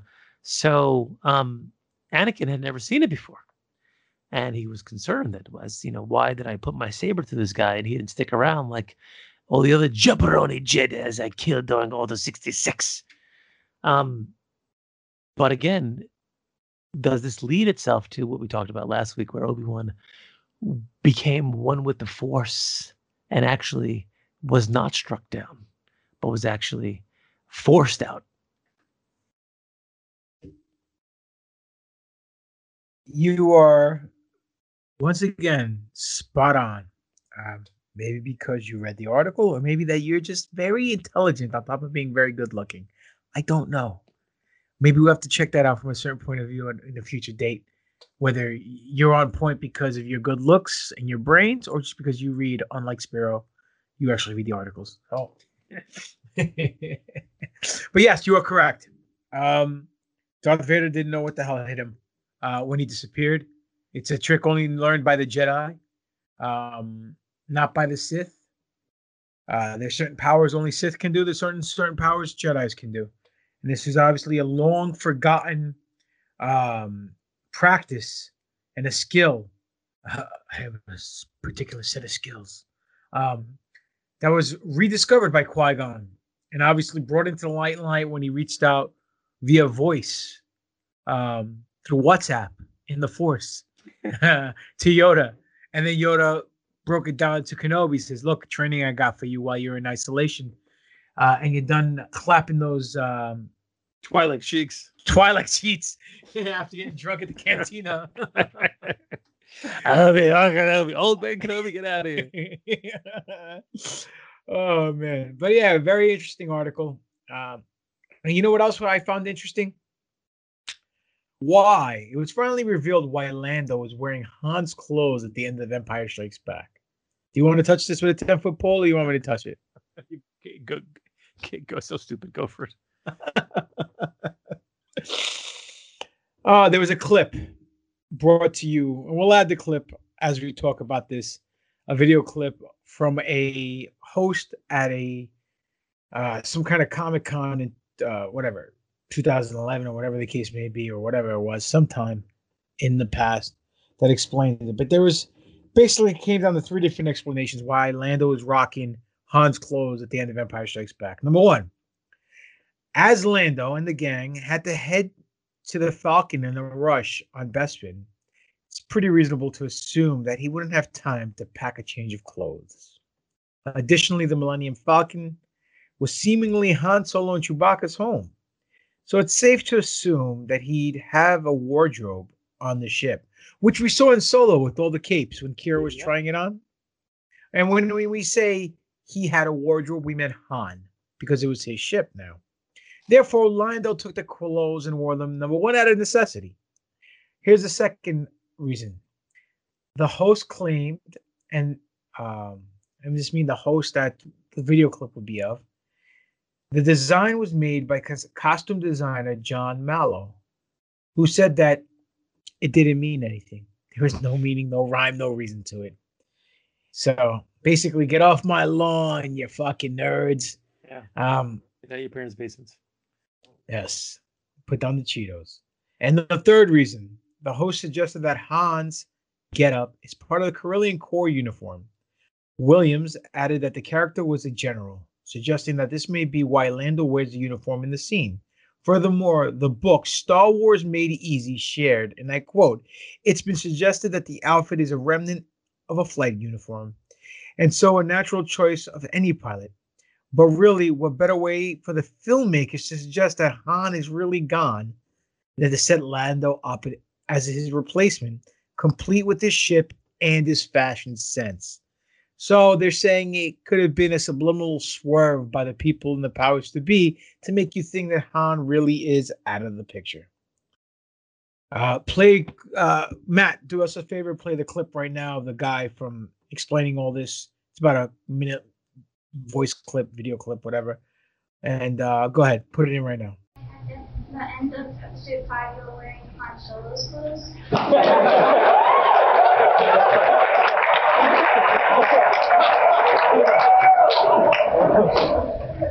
Well, I mean, Derek is on every show. I'm surprised it's not on YouTube yet. Is anyone actually videotaping? Yes. Do you want the real answer or the fake answer? The real answer is costume designer John Mallow decided to put him in the same clothes as Harrison. Didn't mean anything. They were actually sized differently. The fan answer, or the universe answer, is it's actually part of the Corellian Corps group. If you look at Han Solo's pants, he's got those red marks on him and stuff. It's from an old, extinct, like, army, basically. So it's the same uniforms. Yeah, we're all in the army. Ah. Yeah, I started out as Steve Wynn, only Las Vegas. I wanted to join the army to become I guess I was a general, I suppose. Yeah. I think we should start a new rumor that you left all your clothes on Cloud City because you had to get out of there so fast, and Han had plenty of clothes on the Falcon. How's that work for everybody? Yeah. That's my new answer. Well, there you have it, folks. Doc, what do you think? I think... I always thought it was weird that Lando was dressing like Han Solo at the end of Empire Strikes Back for no apparent reason. Like, why would he pull off that pimp outfit and put on Han's old clothes? It just makes no sense. It was one of those weird decisions in Star Wars that they did that kind of was like, okay, whatever. It was 2 seconds. They probably didn't need to do it, but I guess, you know, maybe he shot his pants when Vader grabbed him by the throat, and then when he was dipping out of there, he's like, oh, let me get out of these shitty pants. And then wipe his ass with a cape, maybe. He's like, oh, fuck this cape. I hated it anyway. Either way, that's whatever. You know, it's funny you say that. Because as I'm reading this during the week, I said to myself, first thing I said, he probably shit himself when Chewbacca was choking him. He was going, Han, we could say, you know what I mean? Like, obviously, they didn't say that. But it wouldn't be too far-fetched that he pooped himself because Chewbacca was choking the shit out of him. Of I mean, I know some girls that pay extra for that, but that's a story for another time. Light choking. I don't know what you mean. Star Wars, Vader rejected Palpatine as master, referring to Return of the Jedi. That's what we were just talking about. Issue 11 of the new Vader comic. It's a very interesting issue. I want to know where they're going to go with it. We'll get more in depth as I find out. Considering that I don't buy the comics, I can't really deep dive into it right now. But they're adding a lot of levels of humanity to Vader. I don't know if that's good or that's bad. I personally would have liked to see this play out on the big screen or the small screen. Mm-hmm. I think this would have been badass. We get to see my next goal and all this stuff. But again, we get to see it in a book. Speaking of shitty books, let's talk about the High Republic. You want to talk about the High Republic? Sure. Why not? Right? Star Wars. What's better than Star Wars? More Star Wars. You know, so, okay. Eeyore voice. Okay, Pooh. One new character proves there's more than dark side and light side. A new Jedi reveals alternate paths of Force users, and the reasons for their hard departure from the Order might be hinted at an earlier Star Wars work. Ty Yorick left the Order as a Padawan and became a monster hunter. Wolfman has nards. Maybe tied to Dooku leaving the Order. In an interview with StarWars.com, Scott revealed that she might be connected with the events that hinted at his audio drama Dooku Jedi Lost. The drama chronicles Count Dooku's life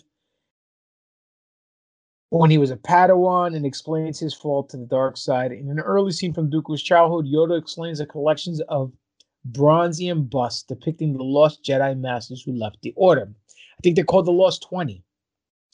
Well, I lost the 20 ones too, but it was inside a stripper's thong. Nice. Do you want a lap dance? Das Vidanya, Doc.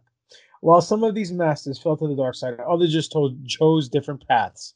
After Yoda leaves the room with other initiates, Dooku and his friend Sifo Dyas remain behind. Sifo Dyas questions whether there's a bust of Cleus Teradan, a Padawan who's, according to legend, left the Jedi Order during the High Republic era. Sifo Dyas found Teradan's journal and discovered that Teradan found his way into the Bogan Collection, otherwise known as the Archive of Forbidden Artifacts, which held Sith relics. Dooku and Sifo Dyas sneak into the Bogan Collection themselves, and Dooku begins having dark visions of a creature, the Tirataka, and he lashes... Pork tacos? Yes, pork tacos. I heard you're the motorboat champion of Lake Titicaca. Anyway, I got a T-shirt that says that.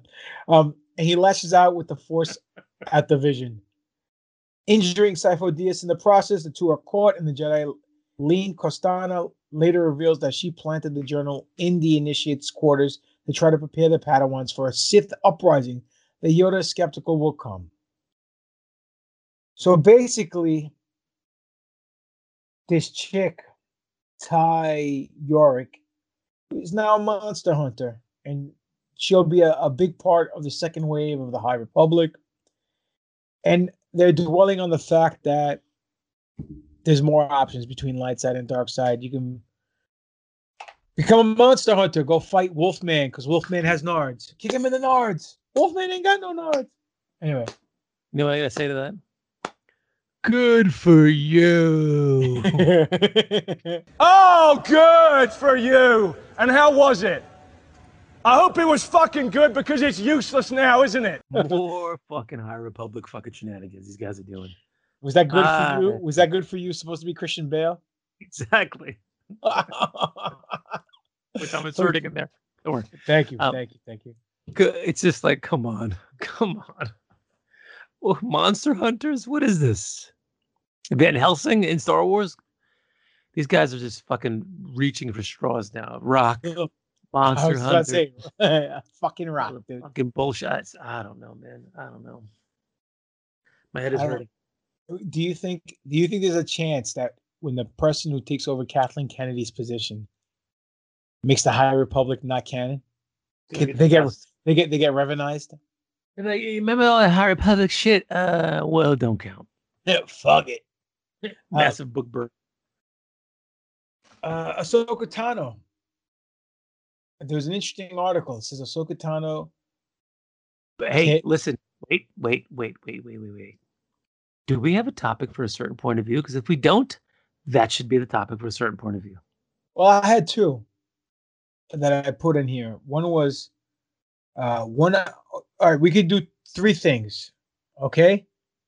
Trifecta here. We could do three topics for a certain point of view. No, we gotta save I'm gonna say or now I sound like a goddamn seal. Or we can pick one topic here, and here, this is what I had for you.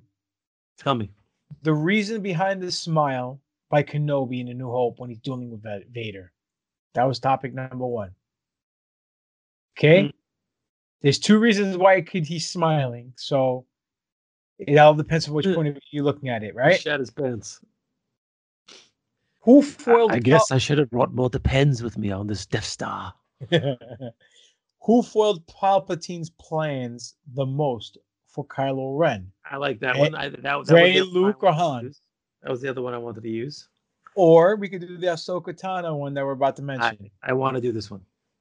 For a certain point of view? Yes. So you want to save the other two for another time? Yes. All right. So do the intro then. Ladies and gentlemen, boys, girls, on this segment of The New Force Order, it's called From a Certain Point of View, from that really shitty line that Obi-Wan Kenobi gives Luke Skywalker when he sits on the log, and not on his regular log, in Return of the Jedi, when Luke says to him, you tell me Vader killed my father. He goes, when your father turned to the dark side, the young Padawan known as Anakin Skywalker died and Darth Vader was born. So what I told you was true from a certain point of view. You told me Vader betrayed and murdered my father. Your father was seduced by the dark side of the Force. He ceased to be Anakin Skywalker and became Darth Vader. When that happened, the good man who was your father was destroyed. So what I told you was true, from a certain point of view. A certain point of view?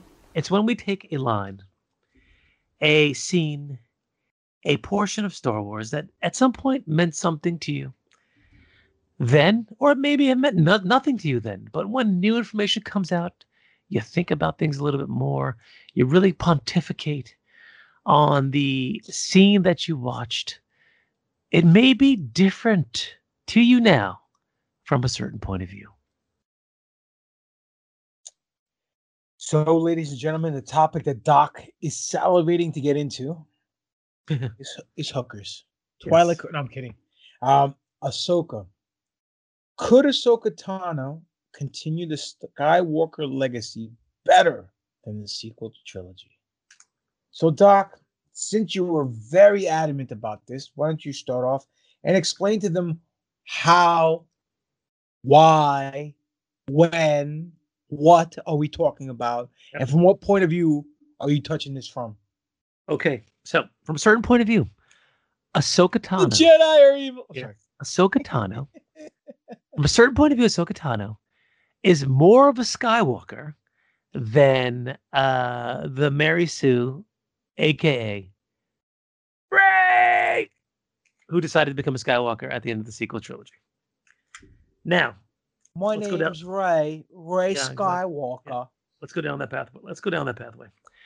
And why? Okay, so let's talk about Rey for a second. Rey got a very limited schooling from Luke Skywalker. Okay, we know she was a Palpatine. We know she has Palpatine blood running through her veins. This is evidently clear by the, by the time we get to the Rise of Skywalker.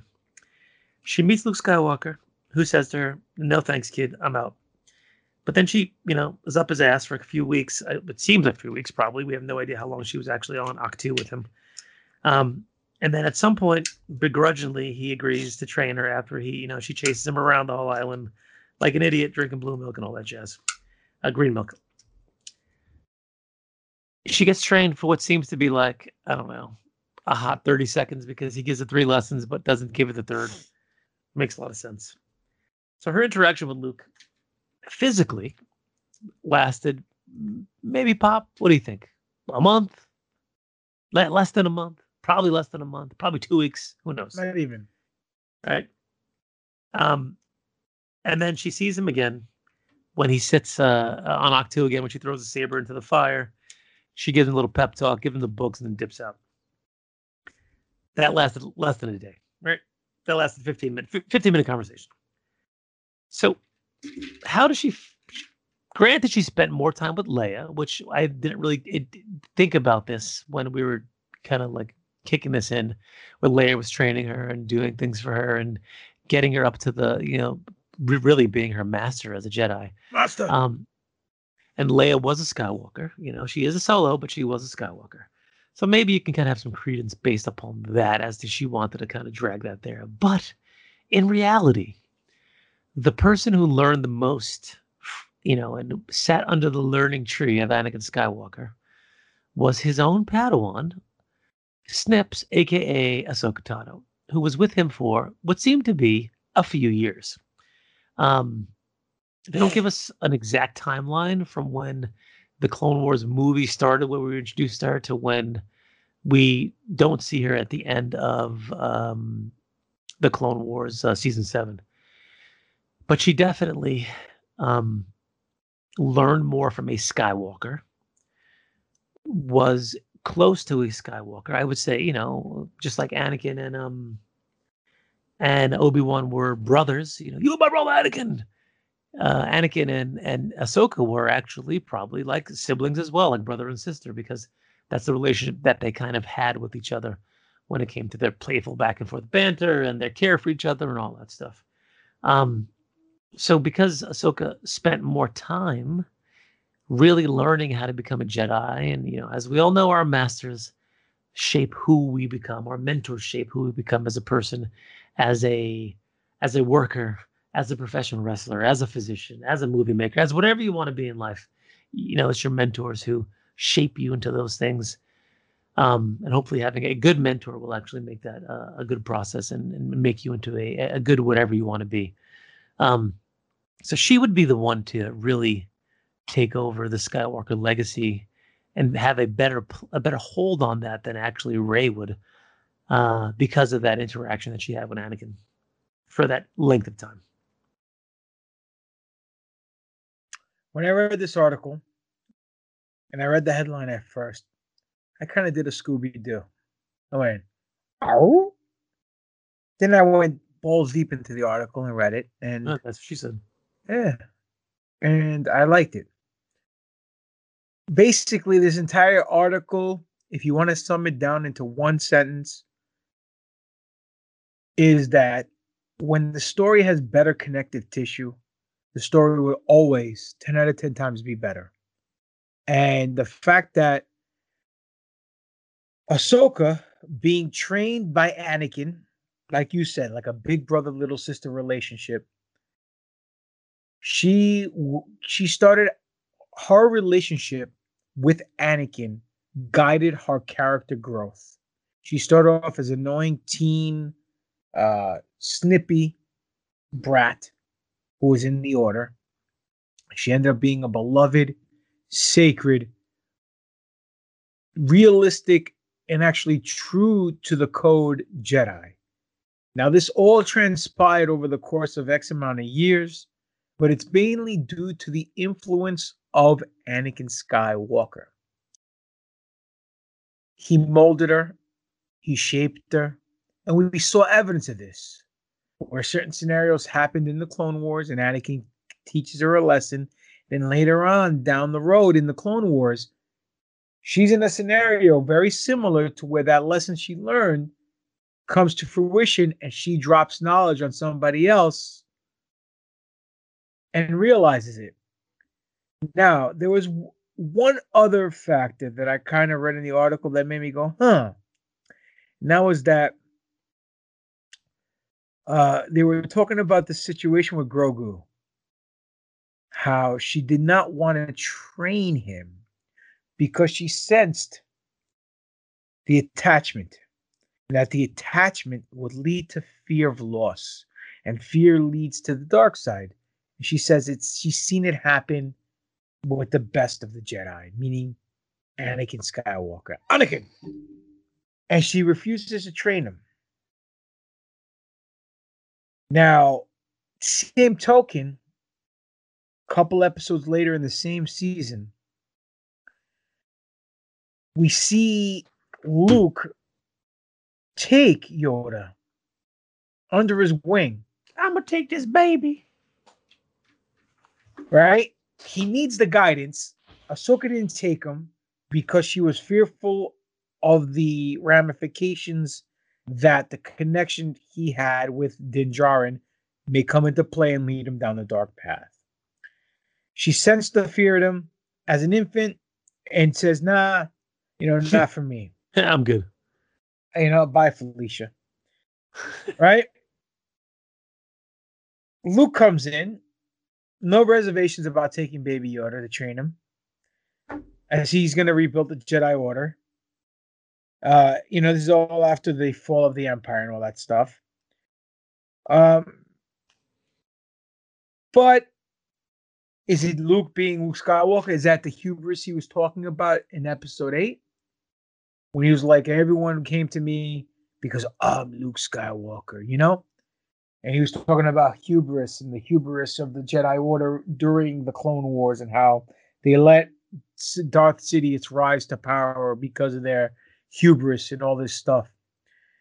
Well, same situation could come into play with him in Grogu, but also let's play double advocate here. He didn't know we'll let Anakin to the dark side. He didn't know about the fear and the fear of loss and connection that Anakin had, because he didn't know Anakin. He only knew him as Vader. Yeah, for a very brief period of time as well. Exactly. Right? So basically what this article was stating, and I hate saying the word basically, because I sound like one of these millennials who use that word all the time. The fact that even though he needed guidance, she declined to train him because of the fear factor. Shows how mature she is and how much of a Jedi and in tune with the Force she truly is, because of the Star Wars. Because of the Skywalker teachings and that legacy of Skywalker-ness, if that's even a word, is coursing through her veins. It's in her headcanon, if you will, but not so much Luke, because he wasn't aware. So I can see where this is coming into fruition, and I agree.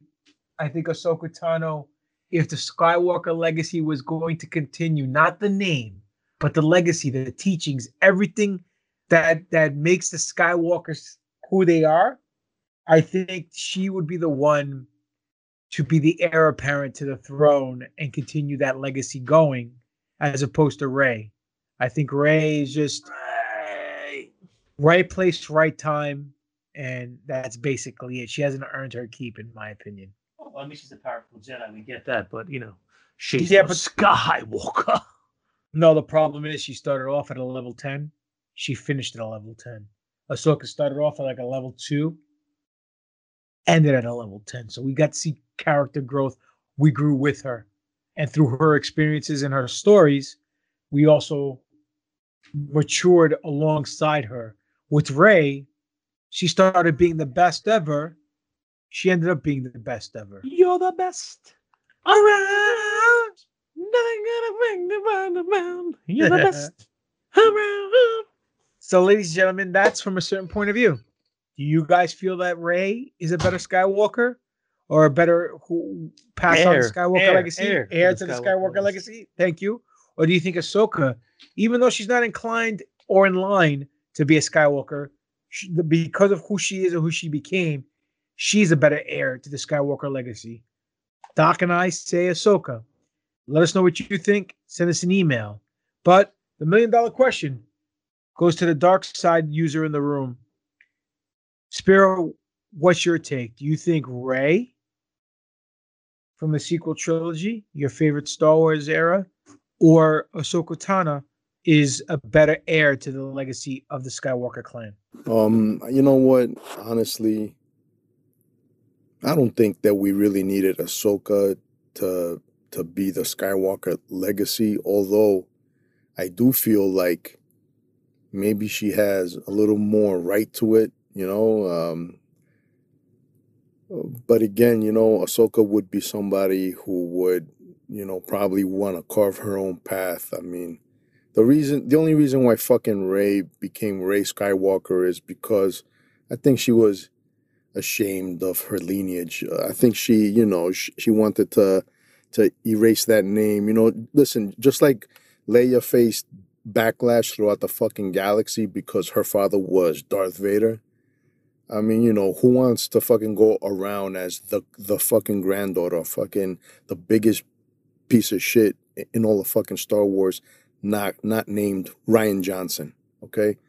So, yeah, I don't think Rey would want to go into a canteen and be like, "Hi, my name is Rey Palpatine." I mean, you know, come on. So, you know, it would have been better if they actually had somebody from the Skywalker bloodline, like, you know, like Luke's child maybe, or somebody else, you know. But to have this bitch come and, you know, not even be adopted and shit, just say, "Yeah, you know what, my name is fucking Skywalker. I'm a Skywalker now." You know, nothing against Rey. I think she's a cool character.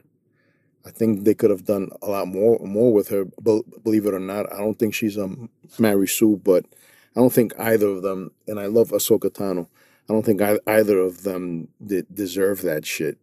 Okay. Well said there, my friend. Even though you're a part of the dark side of the Force, you do have some knowledge, even though you didn't go to college. Or maybe you did. I don't know. I was just rhyming words. I'm losing my mind. But we also have another segment here, Doc, that we do on the show. We do. Yeah, I think we do, right? We do. Yeah, we do. We ain't got much else to talk about, so I think it's time we drop some lists, because I think it's time we all made the list right about now. What's the segment called?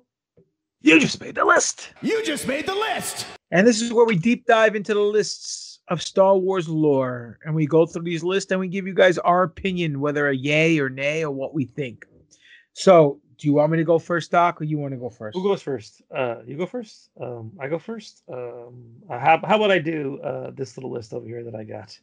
It's called 10 Strongest Female Characters Ranked. All right? This is going to be a fun one. You want to know why? Is it a sandwich-making contest? I want extra bologna on that one. Yeah, all right, Doc. Extra bologna, Doc. Extra bologna, Doc. I want to see your bologna, Doc. I'm burning mine. Yeah. Oh, did I say that out loud? Sorry. I didn't mean to say that out loud. Here we go. Top 10 strongest females. Jyn Erso, number 10, sacrificed herself to help the rebellion and stop the Death Star.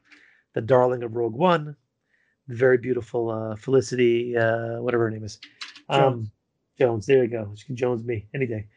Number 9, which I disagree with this position, despite the fact that it's my favorite number. Padme Amidala was a powerful queen and skilled rebellion fighter. So it was odd that they put Padme so far down that list. That she would be landing at number 9. Number 8, Bo-Katan was chosen by Sabine Wren as the next leader of Mandalore. Now, she didn't earn that fucking Darksaber, but that's beside the point. So Sabine is higher than Padme Amidala. Number 7. Sorry, you said she didn't earn the Darksaber, and all that popped into my mind. Yeah. It was the picture of that guy in March, the meme. You know what I'm talking about? Black dude, yeah. Bernie. Barry. I don't fucking know his name, dude. He's dead. Rest in peace, Barry. Okay, number 7, which is a massive disagreement over here, but that's beside the point. Princess Leia Organa Solo was a powerful force user and leader of the rebellion at coming in at number 7. She should be number 1. Padme should be number 2. Coming in at number 7. Number 6, Saz Ventress was a Domathrian Night Sister who trained as a Sith. Okay, so maybe they're talking about power as in power, not like greatest characters, maybe. And now we're selling me on this a little bit more, I guess. All right, who's number 5? 5. Mara Jade Skywalker was a highly trained assassin before was a Jedi Master. She's also not canon, and I don't know why she's on this list. Moving up the list to number 4, Brie Larson is Revan. Nomi Sunrider. Does that name ring a bell to you, Papa Don? Nomi Sunrider? Yeah. No. Wait a minute. She was a chick. She's a Sinister? No, she was the chick who got pregnant in high school. She's back.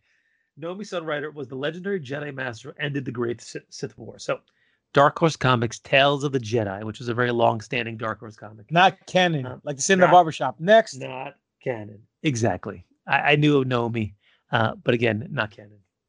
Number three on this list is goes out to John in Alabama. He just wants to send his love, Becky Sue, this song that really reminds them of. I'm doing my Dick Clark. Sorry, that was Dick Clark. Yes, he's dead, by the way. So Jaina Solo was a skilled pilot and force user known as the Sword of the Jedi. Again, next, not canon. Number two, Ahsoka Tano. Okay. Survived Order 66, continue her fight against the Empire. And then number one, most powerful woman in the galaxy, Kathleen Kennedy. My ex-wife for making me pay her so much money for 8 years. It's Rey. Untrained Jedi, but super powerful. Makes her the most powerful person with a vagina in the Star Wars universe. This is such a horrible list. I didn't say it was a good list. I just said it was a list, buddy. Okay, whatever. Next, Revenge of the Sith. The 5 funniest and 5 saddest scenes. The reason I'm doing this is because it's one of my favorite movies. So let's go. Number 10, funniest. How did this happen? We're smarter than this. Talking about when they're rescuing Chancellor Palpatine in the beginning of the film, and they get caught in a ray shield? No. Ray! Yes, it was one of those things where they get nailed and then they get trapped. And they get like a little bubble. We're smarter than this. Number 9, saddest. Count Dooku realizes Palpatine used him. That look he gives when he says, "Very good, Anakin. Kill him. Kill him. Kill him. Kill him now." Good, Anakin. Good. Kill him. Kill him now. Do it.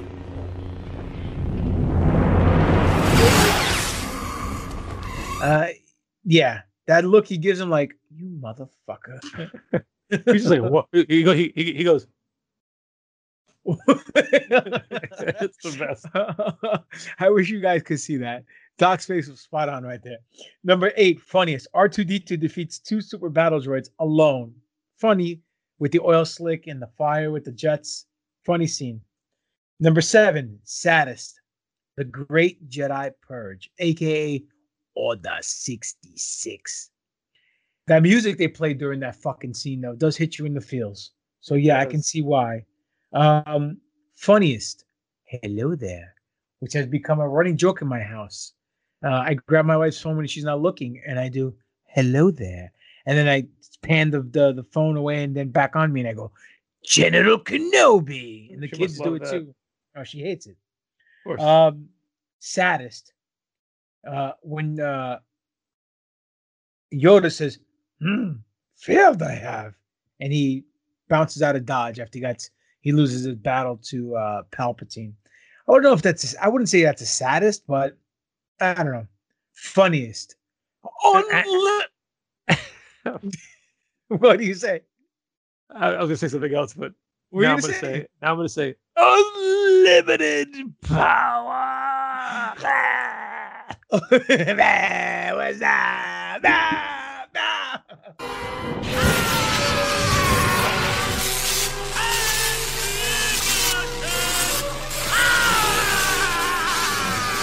Yeah, that is funny. Not because even not the unlimited power part is the after effect when he does that.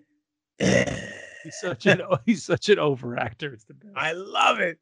I love it too. Oh God, saddest. Anakin and Obi-Wan's climactic showdown. That's pretty sad. It is sad.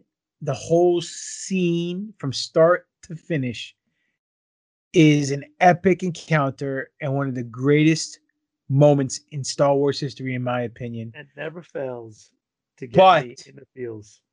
Same here. But what hits me even harder in the feels is when Anakin and Obi-Wan say goodbye to each other for the last time before they see each other on Mustafar, when they're leaving to go on their separate missions, and he apologizes for him like losing control in front of the Jedi Council. And then he's like, Anakin, you've become a better Jedi than I can ever be. And then he goes, goodbye, old friend. May the Force be with you. At that time, you don't realize he's saying goodbye to him forever.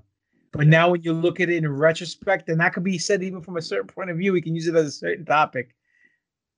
It hits me even harder because you know what's going to happen. That's it. It hurts. Hey, number two, funniest. Funniest, when Anakin kills a bunch of kids.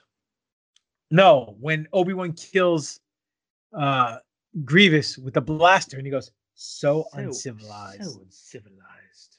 Number one, saddest. Palpatine tells Vader he killed Padme. No. And that's another thing we can hear from a certain point of view too, but I digress. Anyway, so yeah, those are five saddest scenes from Revenge of the Sith.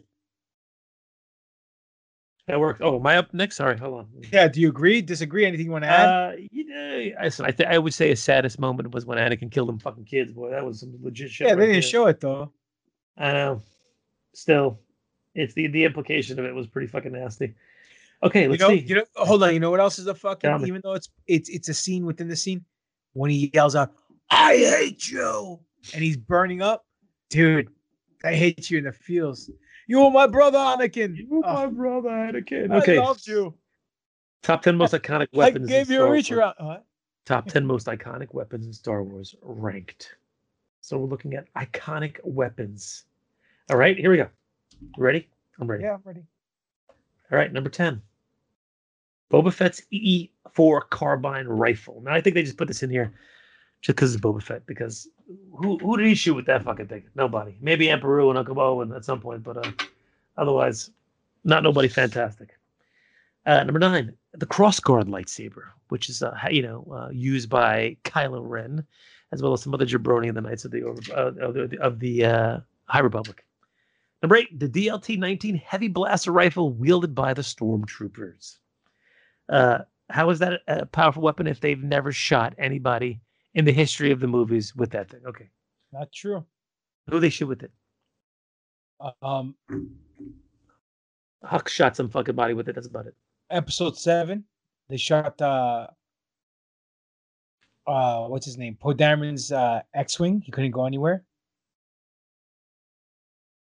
I think more rebels killed people with that blaster than stormtroopers. Listen, these blast shots are too precise to be sand people. That's right. These are stormtrooper shots. According to everyone. Chirrut Imwe's staff, number 7. All right. Yeah. They're talking about his penis or his staff. I'm not so sure. Oh. Number 6, Luke Skywalker's Return of the Jedi lightsaber. So his green lightsaber falls into number 6. This is a saber that ripped off Vader's hand, that killed a ton of dark troopers, and then plenty of other things we probably didn't see. I'm not buying that one. Darth Maul's double-bladed lightsaber hits number 5. Okay. Anakin Skywalker's lightsaber hits number 4. Anakin. All right.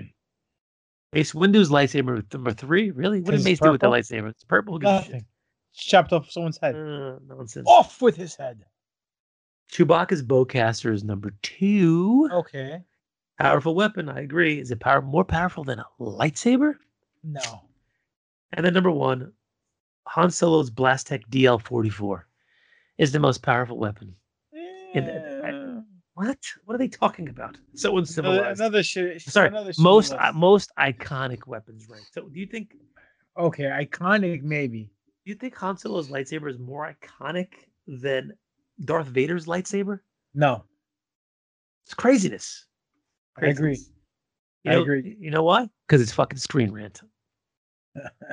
Fuck the screen. Fuck that rant of the screen.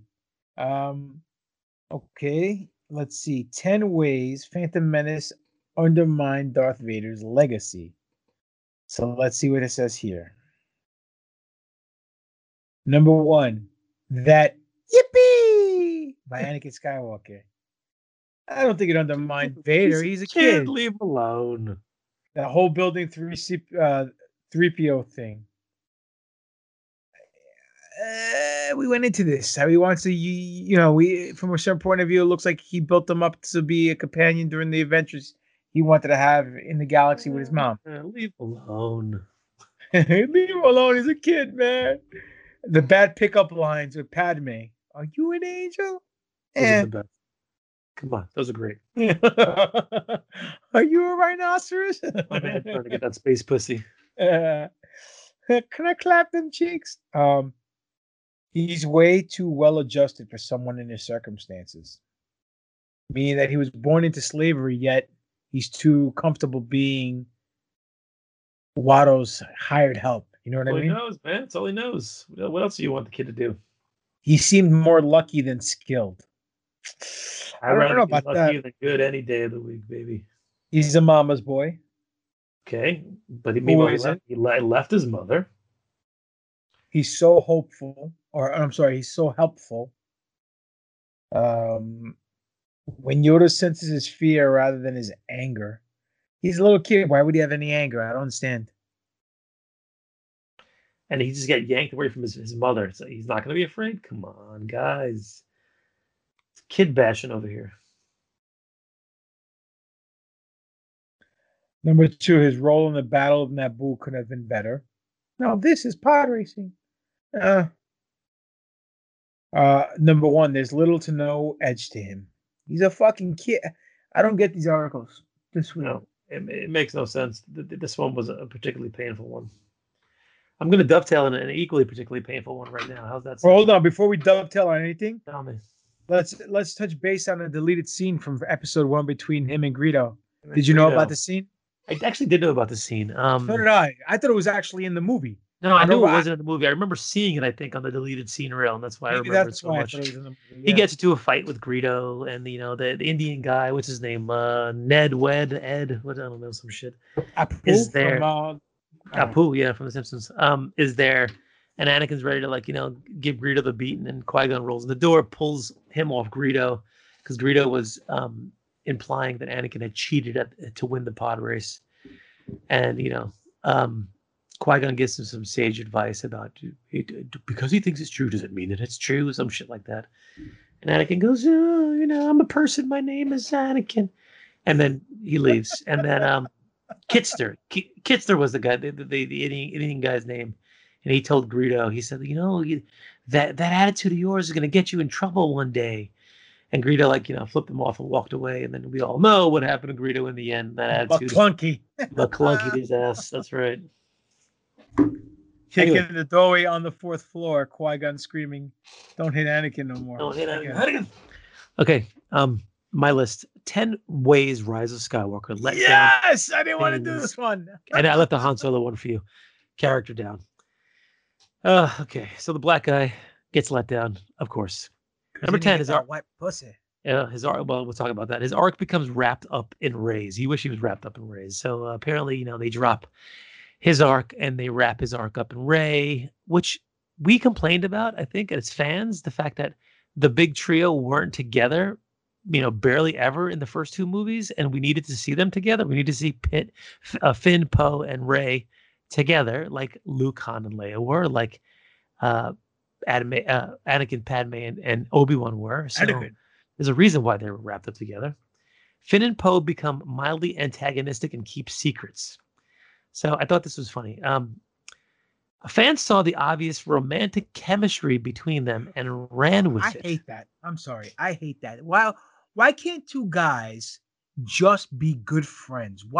Just because they hit it off, like you and I hit it off, doesn't mean that we want to sleep with each other. No. Well, you tried, motherfucker.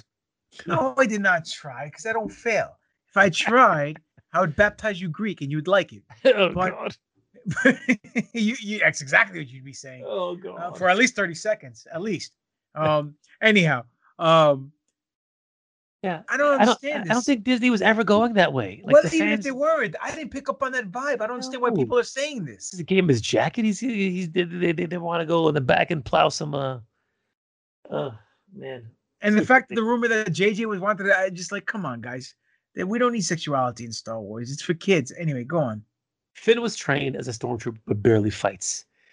We saw, you know, in the first movie, him kick some ass, and then he kind of like dips away and doesn't really do much of it. He watches Chewbacca get captured and doesn't really help Rey when it came to helping her out and getting him back. Number 7, he often defers to Rey instead of being a leader to his own in his own right. Well, that's because she's the star of the movie. Finn is captured by stormtroopers, but doesn't even escape on his own merit. Why? Because Hux has to save them. That was just part of the turn, guys. You know, you got to deal with it. 5, Rey pushes Finn away, ignoring his genuine friendship. I don't think he really wanted to be a friend. I think he wanted to be a friend with some bennies. Yeah. 4, Finn gives up too quickly because things sound too dangerous, so they're calling him a pussy. All right. Don't want to fight. Rey wants to keep moving forward. That's all part of that. Yeah, nonsense. Okay. There are more stormtroopers that defected, but they barely get any screen time. My assumption was that they were going to tail out Finn into his own series before Boyega opened his mouth and blew it off for Star Wars. Number 2, Finn continuously causes unnecessary problems for other characters. One example they give is that, you know, he jumps onto the wreckage of the Death Star and tries to distract, get, you know, Rey's attention while she's fighting Kylo, and almost gets her defeated by him until she throws him away from all the fighting. In the end, Finn does almost nothing except be mildly force sensitive, of which Rey completely ignores him throughout the whole movie. Bad booking 101. I agree. Yep. I don't know, man. A lot of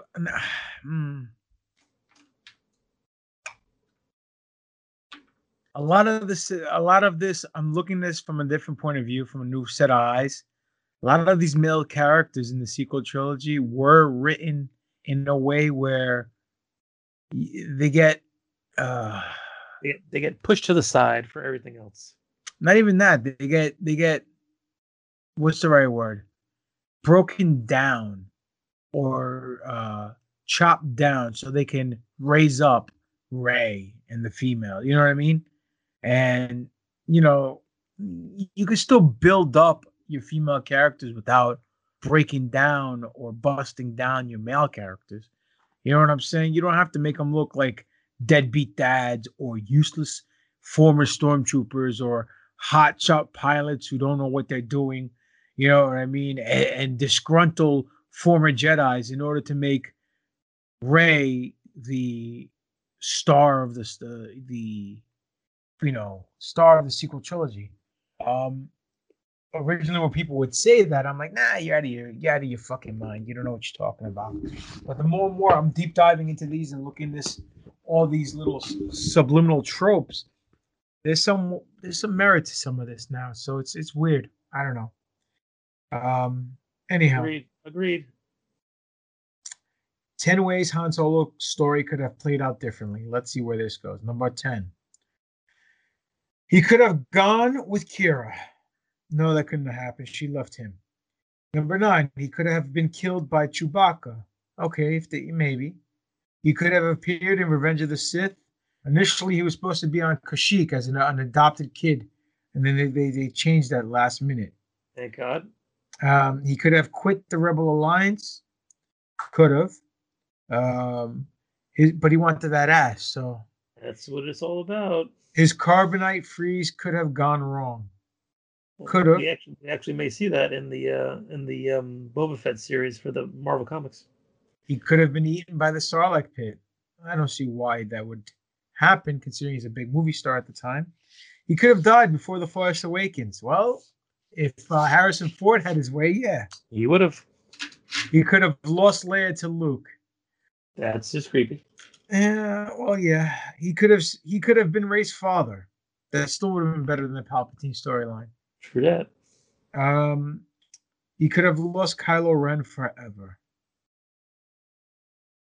Okay. Anyway, next. These are horrible lists this week. Yeah, I think that's all we got, by the way. No, Star Wars powers only Sith can use. Let's run this. Run it. Let's see. mind tricks used by both. Yeah, I guess they can probe the mind to get information, like Kylo did.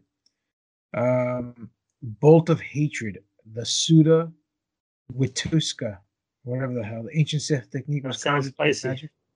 Force choke, cool. Force drain, cool. Possession, possible through the use of magic. I guess they're talking through the Dark Sisters, the Night Sisters, I'm sorry. Dark illusion, we've seen in Rebels. Palp indeed doing some dark illusions. Focused rage, I guess that's what saved Maul's life. The Force Scream? Dude, that one was the worst one out of all of them. Force Lightning? Okay. That's the best. You have to go back on Force Scream. That's where Vader goes, no! You see it like all the things exploding and breaking.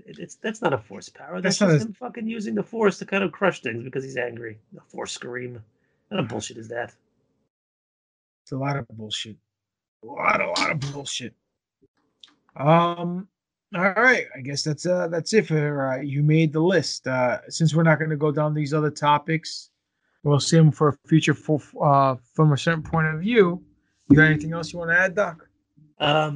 What else do I want to add? I got a bunch of Star Wars stuff this week. Some of the Black Series stuff for the Bad Batch is hitting stores, which is going to be perfect timing when it comes to the Bad Batch show. So I got my Hunter, and I got who's the other jabroni? One of Shawn Michaels. No. Crosshair's in the mail, but there's like an elite stormtrooper, clone trooper nonsense, and I got a Sabine Wren as well from The Mandalorian. But that's about it. Very cool. Very cool. Well, ladies and gentlemen, I guess we're going to wrap it up. And I never wrap it up. That's why I have 37 kids. But Spiro, let them know where you can find you at. Yeah, man, it's been great. But you can also find me every Friday on the Rational Rage podcast on the Rational Rage Network. The show's gone through a bit of an evolution. It's no more anger-filled rant fest about politics because that shit just does no good to anybody's soul. It just divides us all. So now it's just a show where people come on, they hang out, we have a few drinks, and we talk about anything. On Instagram, Spiro _A, Darth _Spiridon. That's it, guys. Doc, your turn. My turn. You can find me at Dr. Dr. _Destroyo, DESTRROYO Instagram, Alex Royo MD on Twitter, Alex Royo on Facebook, and remember, you can watch me on CNN Still on Demand, CNN Special Report. Watch my Blue Steel as I talk about the truth about vaccines.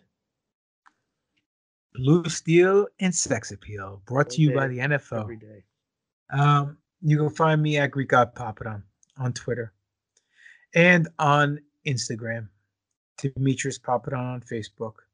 And again, if you friend request me and you're a fan of the show, tell me you're an NFL fan and I'll accept. You can go to my Pro Wrestling Tee store and get your Greek God Papadon t-shirts, Pro Wrestling Tee / Greek God Papadon. Go to my YouTube page where you can see my wrestling matches and my promos. The YouTube page is Greek God Papadon. Subscribe to it. Hit the notification bell. Like the videos. Comment, etc., etc. But most importantly, you can find the three of us together at NFO _podcast on Twitter. New Force Order on Instagram. Official New Force Order on Facebook. And newforceorder@yahoo.com is the email address. Ladies and gentlemen, hopefully we entertained you this week. Hopefully we enlightened you with some news and our opinions of said news and topics and lore from a galaxy far, far away. I know I had a good time. Doc, you had a good time? Always, baby. Always. That's baby. Right. So thank you for giving us the opportunity to sit down and talk to you about a galaxy far, far away, something that we love very much. We will never try to get ourselves over on Star Wars. We will continue to try to get Star Wars more over with you, the fans, all six of you guys. This has been another exciting edition of the New Force Order. For life. And that's just too sweet. henceforth execute order NF. Like my father before me.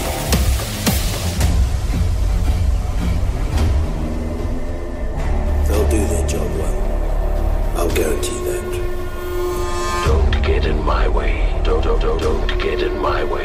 Fire. Don't get in my way. Don't get in my way. Dead. No disintegrations. Fire. No disintegrations. Dead. No disintegrations. You're more used to me, dead.